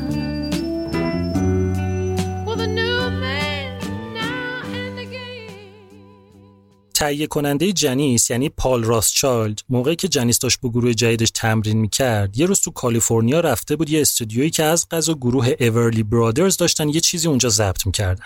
آهنگی که داشتن کار می‌کردن واسه یه آهنگساز و کیبوردیست اهل آلاباما بود به اسم اسپونر اولدهم که خودش هم اونجا تو استودیو بالا سر کار بود. راتچایلد از قبل اسپونر رو میشناخت. می‌دونست که کارهای خوب زیاد داره. واسه همین سر صحبت رو باز کرد و به اسپونر گفت چیزی تو بساطت داری واسه جنیس. اسپونر گفت آره یه چیز نصف نیمه دارم که با یکی از دوستام یعنی دن پن نوشتمش. اتفاقا جون میده واسه جنیس جاپلین. بعد نشست پشت پیانو و یه تیکه از یه آهنگی رو زد که اسمش Woman Left Lonely بود. راتچایلد گفت عالیه اگه بتونی کاملش کنی مطمئنم که می‌تونیم با جنیس ثبتش کنیم. اسپونر گفت قضیه چقدر جدیه؟ راتچایلد گفت بیشتر از اون چیزی که فکر کنی. گفت OK پس من باید جدی کار کنم روش اسپونر سوار هواپیما شد و از کالیفرنیا رفت تنسی. خونه رفیقش دن پن که با هم بشینن آهنگو کامل کنن. نشستن به کار و آخر سر یه نسخه دمو ازش ضبط کردن و اسپونر دوباره سوار هواپیما شد و برگشت و صاف رفت تو استودیوی سانست ساوند. تو پرانتز بگم این واسه همون وقتیه که جنیس به شدت سطح انرژی و امیدش پایین بود. موقعی که اسپونر دمو به دست رفت تو استودیو جنیس نشسته بود داشت با راتچایلد حرف می‌زد. اسپونر رفت جنیس رو بغل کرد و بهش گفت تو بی‌نظیری. شک نکن که یه روزی از اینم موفق تر میشی. اینو براتون قبلا تعریف کردم. جنیس هم برگشت به اسپونر گفت می‌دونی فکر کنم همین روزاست که همه چی تمام بشه. جنیس وقتی این دموی آهنگو شنید شکست. تا شد. خم شد. چیزی که میشنید خودش بود. جنیس داشت به جنیس گوش می‌کرد انگار. آهنگ داشت از زبون زنی حرف می‌زد که به حال خودش رها شده و تنها مونده. لیریکس میگه که زنی که تنها گذاشته شده زود از سب کردن خسته میشه. بعد وقتایی که تنهاست کار احمقانه می‌کنه. وقتی که تنهاست به مردش فکر می‌کنه می‌دونه که اون هیچ وقت قدرش رو نمی‌دونسته. تبهای شبانه این زنی که هیچکی دوستش نداره رو میسوزونه. زنی که تنها مونده زنی که قربانی مردشه. اونقدر جنیس این آهنگو با احساس خونده که اشک آدمو در میاره. کلا و اصولا اونقدر جنیس تمام آهنگا رو با احساس می‌خونه که معلوم زندگیشون کرده. که اگه نمی‌کرد شاید اصلا نمیخوندشون. این آهنگو جنیس ننوشته انتخابش نکرده تغییرش نداده. آهنگ تماما credit شده به اسپونر اولدهم و دن پن. اما قشنگ معلومه که این رو هم داره برای دیوید می‌خونه. انقدر این آهنگ احساسات آدم رو درگیر می‌کنه که با وجود اینکه از همون اول قرار بود بعداً به صورت single منتشر بشه اما کلمبیا رکوردز تصمیم گرفت که این کارو نکنه. گفت حالا که جنیس مرده این آهنگ به قدری غمگینه که ممکنه اگه سینگلش منتشر بشه احساسات مردم رو جریه دار کنه. یه تیکه دیگه رو بشنوین که بریم بعدی.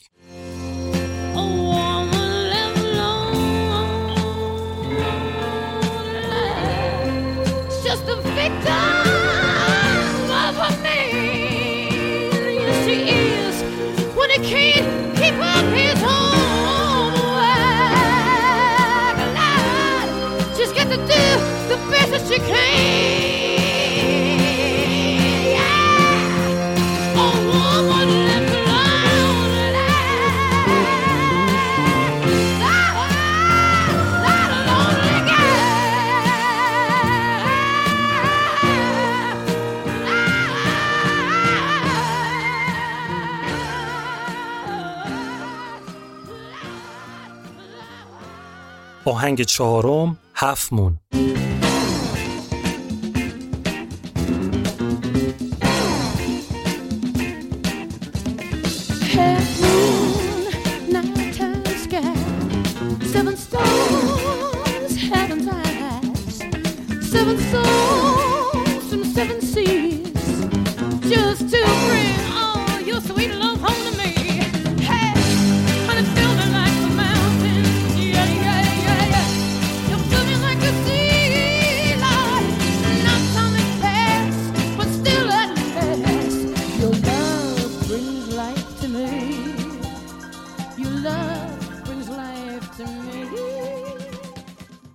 وقتی اولین آلبوم انفرادی جنیس اومد و شد رتبه اول چارت یه سری روزنامه ها و مجله ها عمدتا نویسنده های مرد حمله کردن به جنیس که سعی داره ادای آرتا فرانکلین رو در بیاره یا اشتباه کرده از بیگ برادر جدا شده.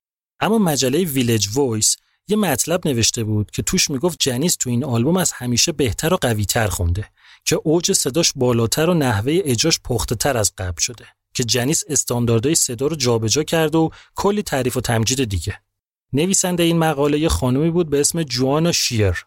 سر این نوشته جنیس با خانم نویسنده رفیق شد. جوانا با دوست پسرش که موزیسین بود که بعدا باش ازدواج کرد به اسم جان هال هر از گاهی می اومدن استودیو به جنیس و گروهش سر می زدن. یه بار که جوانا اونجا بود جنیس ماجرای دیوید واسش تعریف کرد که یه پسری بود و منو ول کرد که دنیا رو بچرخ و از این حرفا. بعد یایی برگشت به جوانا گفت که تو نویسنده ای زنم هستی. می‌تونی واسه من یه آهنگ بنویسی؟ اینطوری شد که جان هال یعنی شوهر جوانا نشست یه آهنگ ساخت. جوانا هال هم براش یه لیریکس نوشت. جوانا شعری رو نوشت که انگار جنیس داره مستقیم واسه دیوید می‌خونه که از سر دلتنگی هم داره می‌خونه.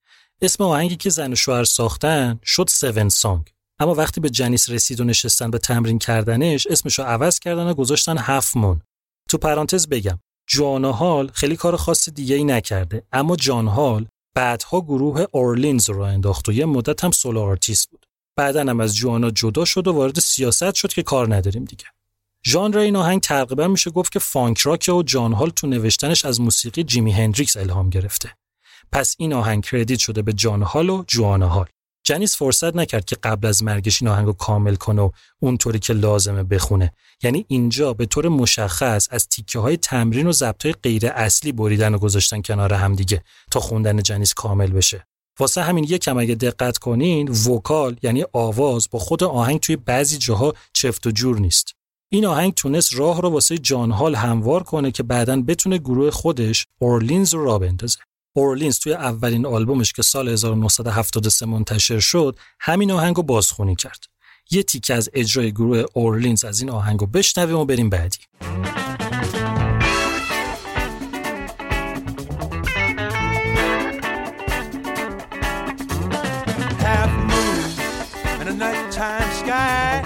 Seven stars, heaven's eyes. Seven songs on seven seas. Hope to bring your loving home to me. If you move me like a mountain, rock me like the sea, yeah. Lifetimes pass and then at last, your love brings life to me. Your love brings life to me. آهنگ پنجم Buried Alive in the Blues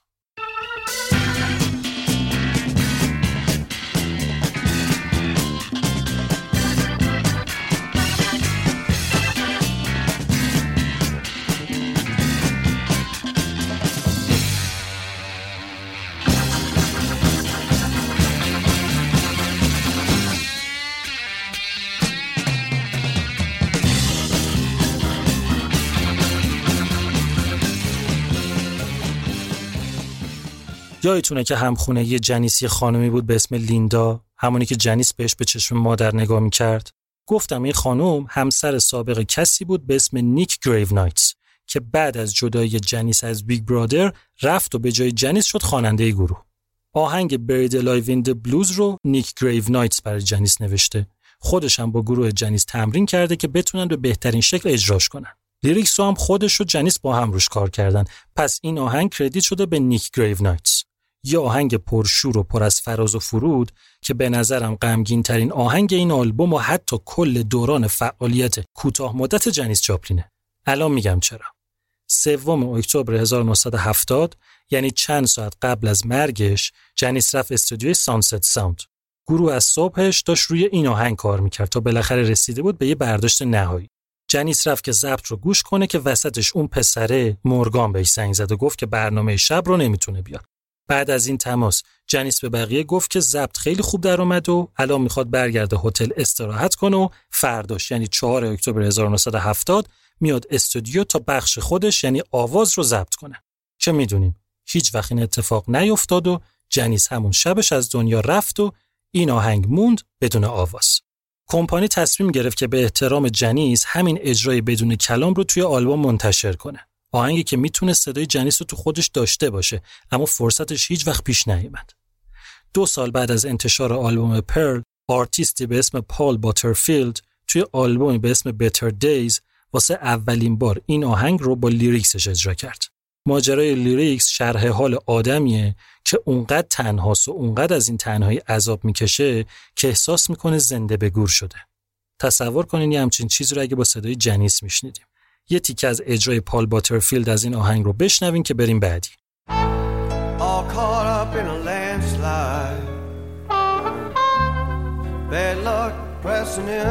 from all sides. Got bucked off on my easy ride. I'm buried in the blues. Sunday morning, everybody's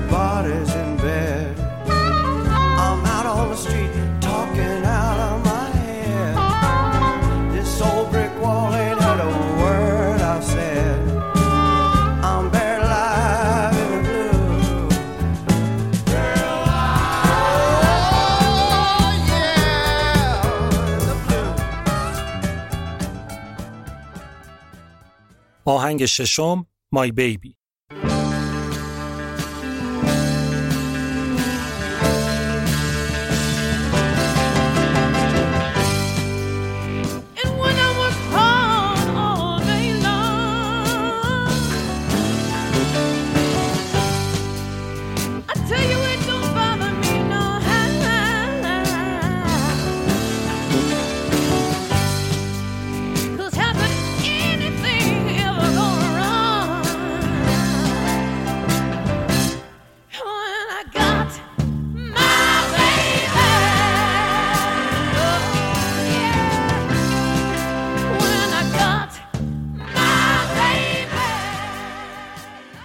track دوم آلبوم Cry Baby رو آهنگسازی به اسم جری رگووی با برت برن ساخته بود. حالا این یکی track یعنی track ششم My Baby رو همون جری رگووی با آرتیستی به اسم مورت شومن نوشته.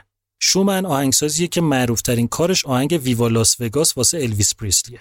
حالا خلاصه یعنی جفت baby ا Cry Baby و My Baby واسه جری رگوویه. رابطه جنیس با رگووی خیلی خوب بود کلا. توی آلبوم قبلی هم یکی از آهنگا واسه رگووی بود. تو آلبوم Pearl سه تا آهنگ واسه ایشونه که حالا به سومیش می‌رسیم. حتی جنیس زنگ می‌زنه به رگووی میگه که سه تا کمه. اگه می‌تونی یه آهنگ دیگه واسه این آلبوم کار کن که خب پیش نمیاد دیگه. lyrics این آهنگ و اسمش یه طوریه که باعث شد اون موقع شایعه بیفته که جنیس جاپلین حامله بوده و اینو واسه بچهش خونده. اما اتفاقا برعکس جنیس این آهنگو واسه ست جاپلین یعنی باباش خونده. تو این آهنگ جنیس به طور مستقیم از خودش اسم می‌بره. توی ورس دوم می‌خونه وقتی به من میگن که عشق درد داره بهشون میگم شاید برای شما اینطوری باشه اما نه برای جنیس. تنها کاری که لازم من بکنم اینه که بابام رو صدا کنم. پس این آهنگ رو جنیس واسه باباش خونده و این یکی دیگه به جدایش از دیوید مربوط نمیشه. یه تیکه دیگه بشنویم ازش رو بریم بعدی.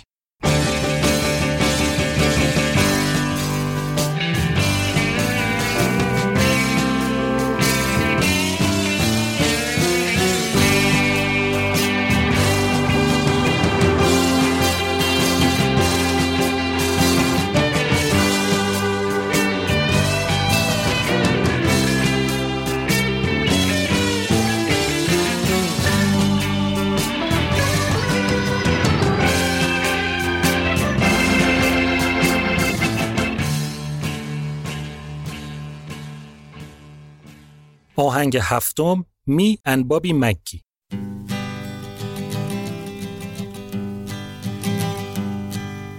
Busted flat in Baton Rouge, waiting for a train, and I was feeling near as faded as my jeans. Bobby thumbed a diesel down just before it rained and rode us all the way to New Orleans.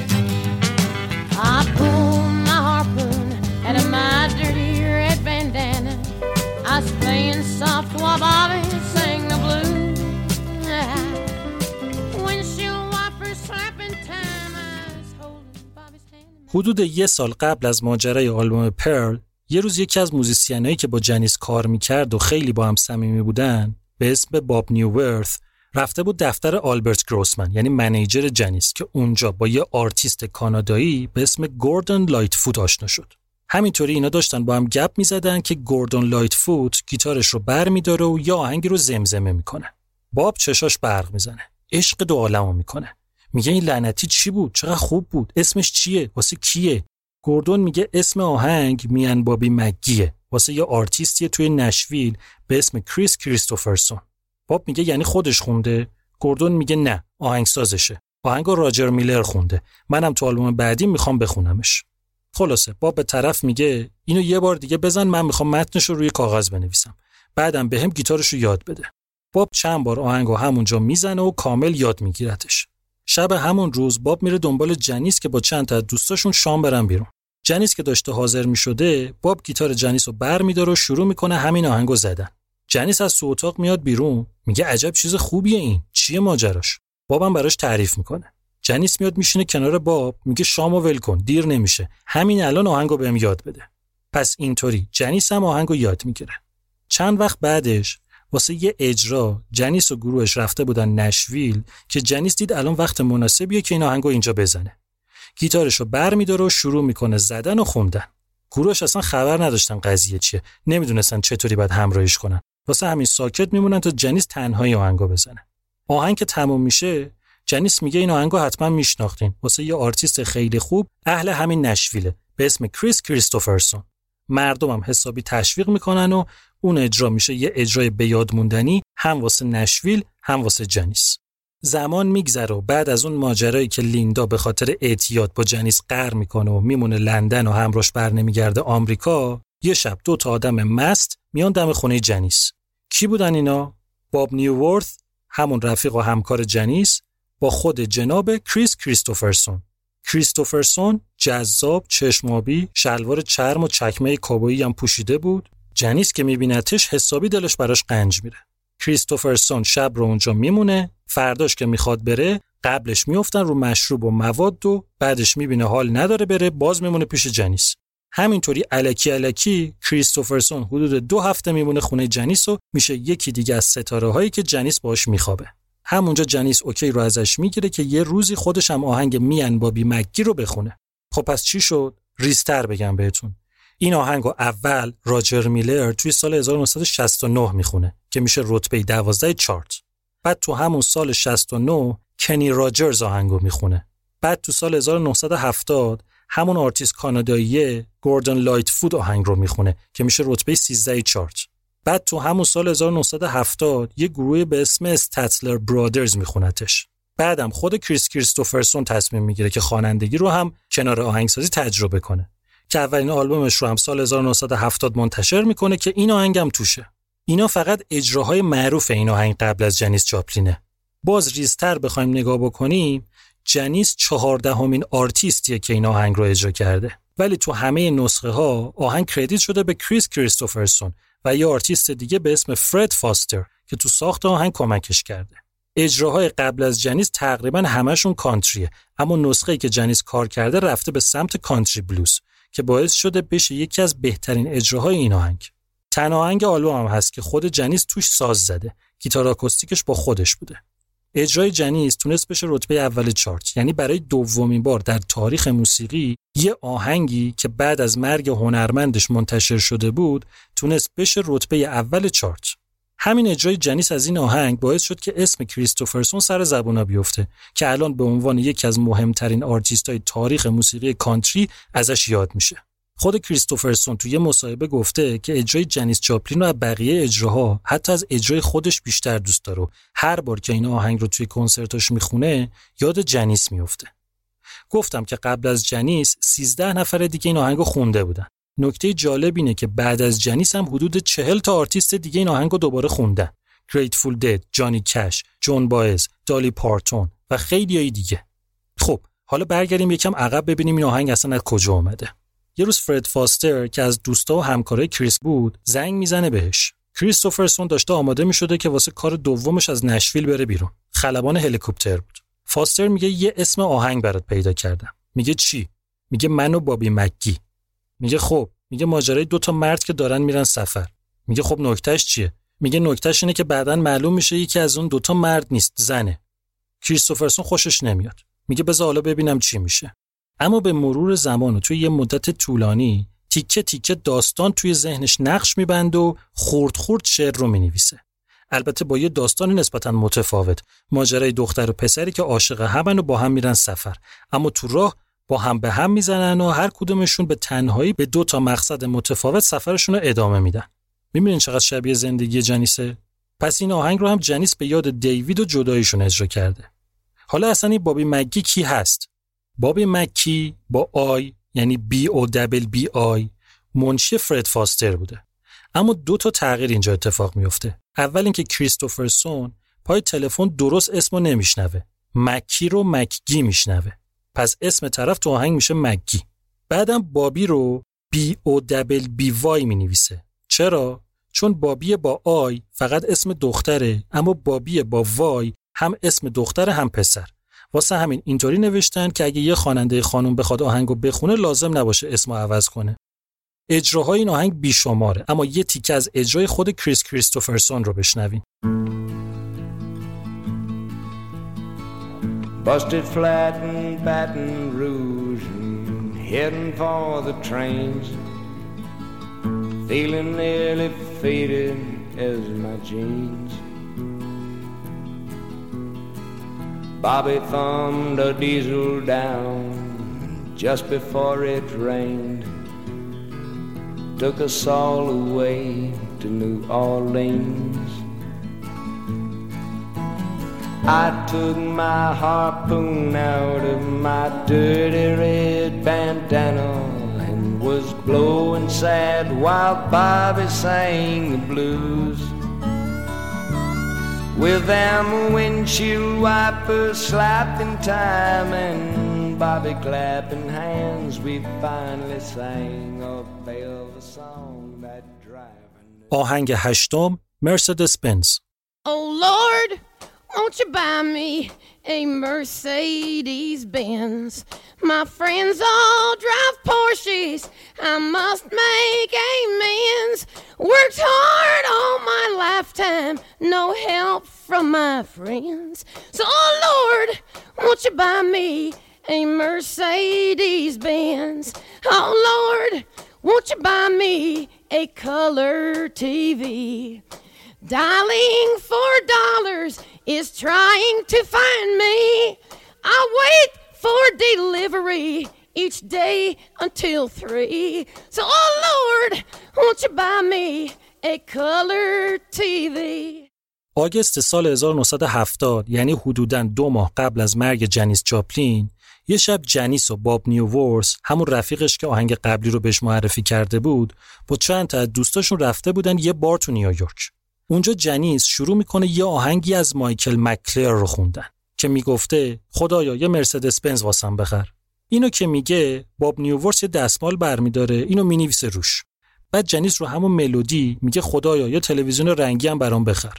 بابام یه تیکه دیگه اضافه می‌کنه که خدایا یه شب اقامت تو شهر رو یه شات مشروب برام بخر. میشینن دوتایی همین چیزا رو می‌ذارن کنار هم و یه چیزی از توش در میارن. همون شبش جنیس اجرا داشته. وسط اجرا همه رو یهو غافلگیر می‌کنه. هم مردم و هم گروه خودشو. میگه یه آهنگ همین امشب نوشتیم تو بار. هنوز شعرش کامل نشده. آهنگم نداریم روش هنوز. واسه همین آکاپلا می‌خوام بخونمش. اینو قبلا گفتم. آهنگی که تو اجراش از ساز استفاده نشه رو میگن آکاپلا. جنیس شروع می‌کنه پاکوبیدن رو زمین و این آهنگ که اسمشو گذاشته بود مرسدس بنز خوندن. از آهنگ استقبال میشه. جنیس خوشش میاد و میگه که اینو باید تو استودیو ضبط کنیم. پس زنگ می‌زنه به مایکل مکلر. میگه من فلان شعر تو دستکاری کردم و می‌خوام بخونمش. شعر پای تلفن براش می‌خونه. اونم میگه من اونی که خودم نوشتم و بیشتر دوست دارم اما نظر من اشکالی نداره می‌تونی بخونیش. از اون موقع میگذره تا میشه سه روز قبل از مرگ جنیس جنیس اون شب اونقدر مست می‌کنه که نمی‌تونسته خودش از استودیو برگرده هتل. واسه همین یکی از نوازنده هاش به اسم بابی وومک میگه من میرسونمت. بابی چی داشته؟ یه مرسدس بنز سوار میشن و همینطور که داشتن می‌رفتن جنیس شروع می‌کنه این آهنگو خوندن. بعد یهو از جاش میپره و به وومک میگه برگرد استودیو. میگه چرا؟ میگه اینو می‌خوام ضبط کنم. میگه بچه ها نیستن. میگه مهم نیست آکاپلا می‌خوام بخونمش. وومک دور می‌زنه و میره استودیو. فقط هم راثچایلد بود اون موقع. جنیس آهنگ رو توی یه برداشت می‌خونه و این میشه آخرین اجرای جنیس قبل از مرگش. پس این آهنگ به سه نفر credit شده. جنیس جاپلین، باب نیوورث و مایکل مکلور. اجرای جنیس فوق‌العاده است. خش صداش رو اینجا به وضوح می‌تونیم بشنویم. همین که آهنگو a cappella اجرا کرده یه طنز خاصی بهش میده که با lyrics ش کاملا جور در میاد. لیریکس داره خیلی بامزه مصرفگرایی رو مسخره می‌کنه و اجرای جنیس یه حالت تنز جالبی هم بهش داده.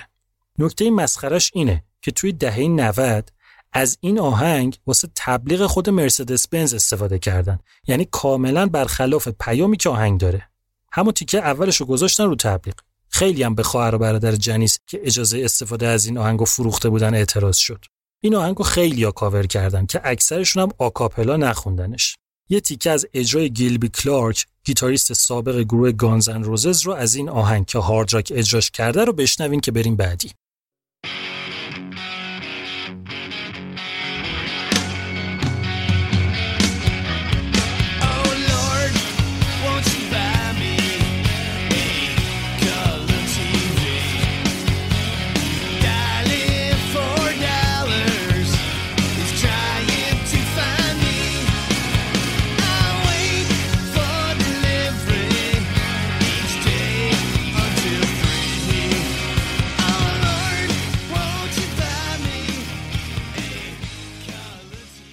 آهنگ نهم Trust Me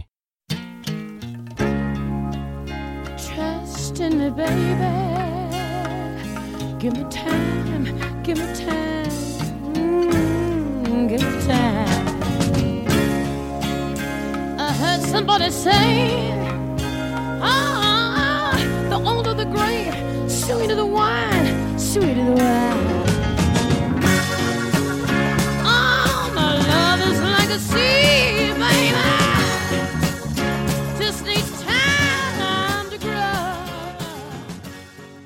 اون رفیق جنیس بود که سوار مرسدس بنزش شد بابی بومک. اینا سر یکی از اجراهاشون توی هتل بودن که بابی واسطه بود کنار این دستگاه ها که سکه میندازن توش نوشیدنی می‌گیرن. گیتارش هم دستش بود. داشت با خودش حال می‌کرد و یه آهنگی که نوشته بود رو می‌زد. پال راثچالد که تهیه کننده آلبوم جنیس بود میاد که از دستگاه یه قهوه بگیره. بابی رو می‌بینه که داره گیتار می‌زنه و می‌خونه. اینو که میشنوه دست بابی رو می‌گیره و میبرش پیش بقیه. میگه بزن همه بشنون. جنیس که میشنوه کلی با آهنگ حال می‌کنه و میگه اینو بده من واسه آلبوم بخونمش. و اینطوری میشه که آهنگ تراست می میشه نهمین آهنگ آلبوم جنیس و کردیت میشه به بابی وومک اجرای جنیس تو این آهنگ بیشتر تو مایه های موسیقی سول و گاسپله. مفهوم آهنگ و فازی که جنیس توش داره رو میشه اینطوری حساب کرد که اینم یه آهنگ عاشقانه دیگه خطاب به دیویده. بابی وومک سال 1975 خودش یه آلبوم میده که این آهنگم توشه. که البته اسم آهنگ رو از تراست می تغییر داده به تراست این می یه تیکه از همین اجرا رو بشنوین که بریم بعدی Yes, darling, I know we've been shagging up for quite a long time. And you're getting a lot of problems from your mother and father. That's understandable, but don't let it blow your mind. Because I'm telling you, I want you to understand that. Trust in me, baby. Give me time. oh, give me time, give me time, give me time. It takes a road runner, that's what I am. It's gonna take a while for me to make up my mind. آهنگ دهم و آخر Get It While You Can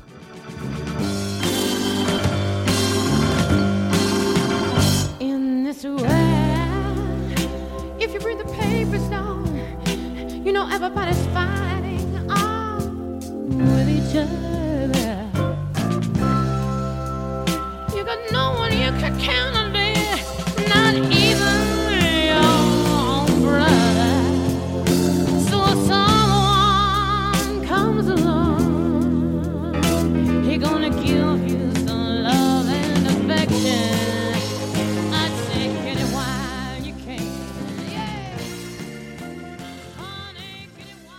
این آهنگ هم کار جری رگووای و مورت شومنه. همون دو نفری که آهنگ مای بیبی بهشون کردیت شده. گفتم که جری رگووای آهنگساز مورد علاقه جنیس بود. برای همین سه تا ترک این آلبوم به رگووای کردیت شده. این آهنگو سال 1966 هاوارد تیت توی اولین آلبومش خونده بود که اتفاقا خود رگووی هم تهیه کننده آلبومش بود. یعنی آهنگ و رگووی واسه جنیس ننوشته قبلا یکی اجراش کرده. این آهنگ مهمی تو زندگی جنیس به حساب میاد. یعنی آهنگی که میشه فلسفه زندگیشو توش پیدا کرد. قطعا که یادتون نیست ولی اسم این آهنگو قبلا گفتم. بذارین یادتون بندازم. جنیس یه دوره سه ماهه به خودش استراحت داد قبل از کنسرت و سفرش به برزیل. تو این استراحته بود که تونست خودش رو پیدا کنه. که توی یه مصاحبه گفت من یه کازمیک بلوز یه غم بزرگ داشتم. اما تو باید بفهمی که هیچ وقت نمی‌تونی همون قدری که می‌خوای رو داشته باشی. اینکه وقتی میمیری کاملا تنها هستی. اگه بتونی اینو بفهمی دیگه اونقدر موضوع برات دردناک نیست.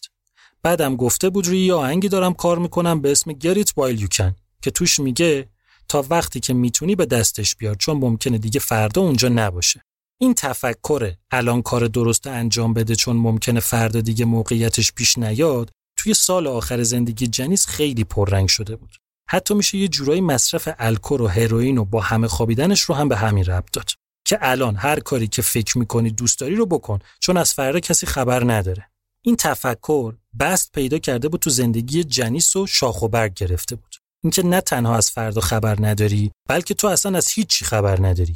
از زندگی یه نفر دیگه موقعیتش شرایطش خبر نداری. پس حق نداری قضاوتش کنی.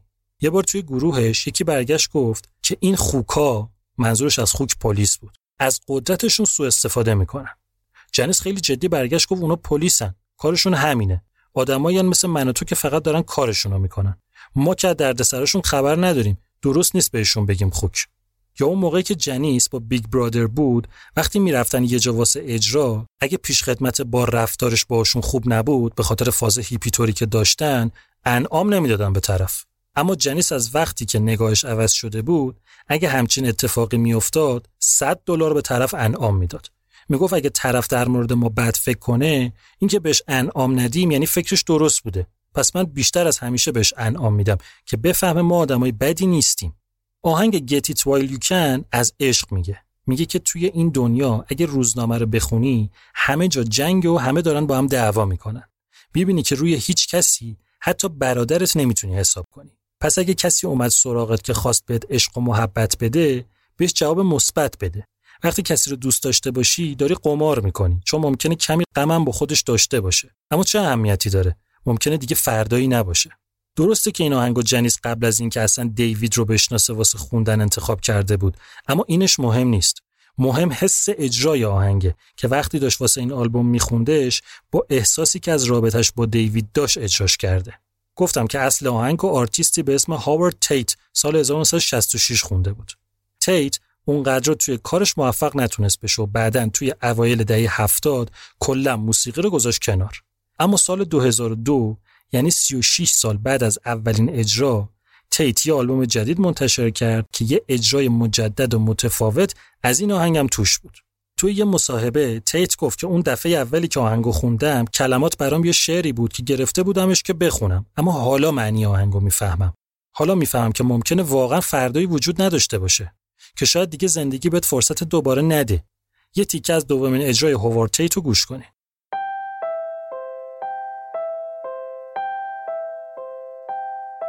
in this world where people are fighting with each other. No one to count on, not even your own brother. So if someone comes along and gives you genuine affection.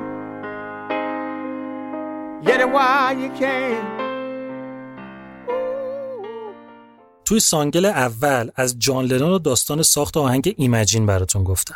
نهم اکتبر سالروز تولد جان لنونه. یعنی پنج روز بعد از مرگ جنیس جاپلین تو سال 1970 تولد سی سالگی جان لنون بود.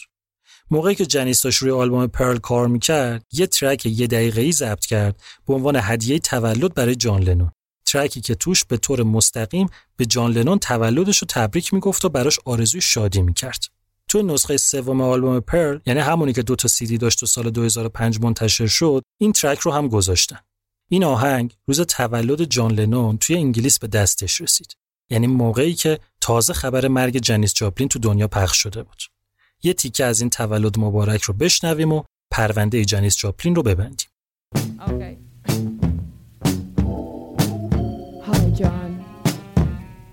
Janice. We'd just like to wish you a very happy birthday and happy trails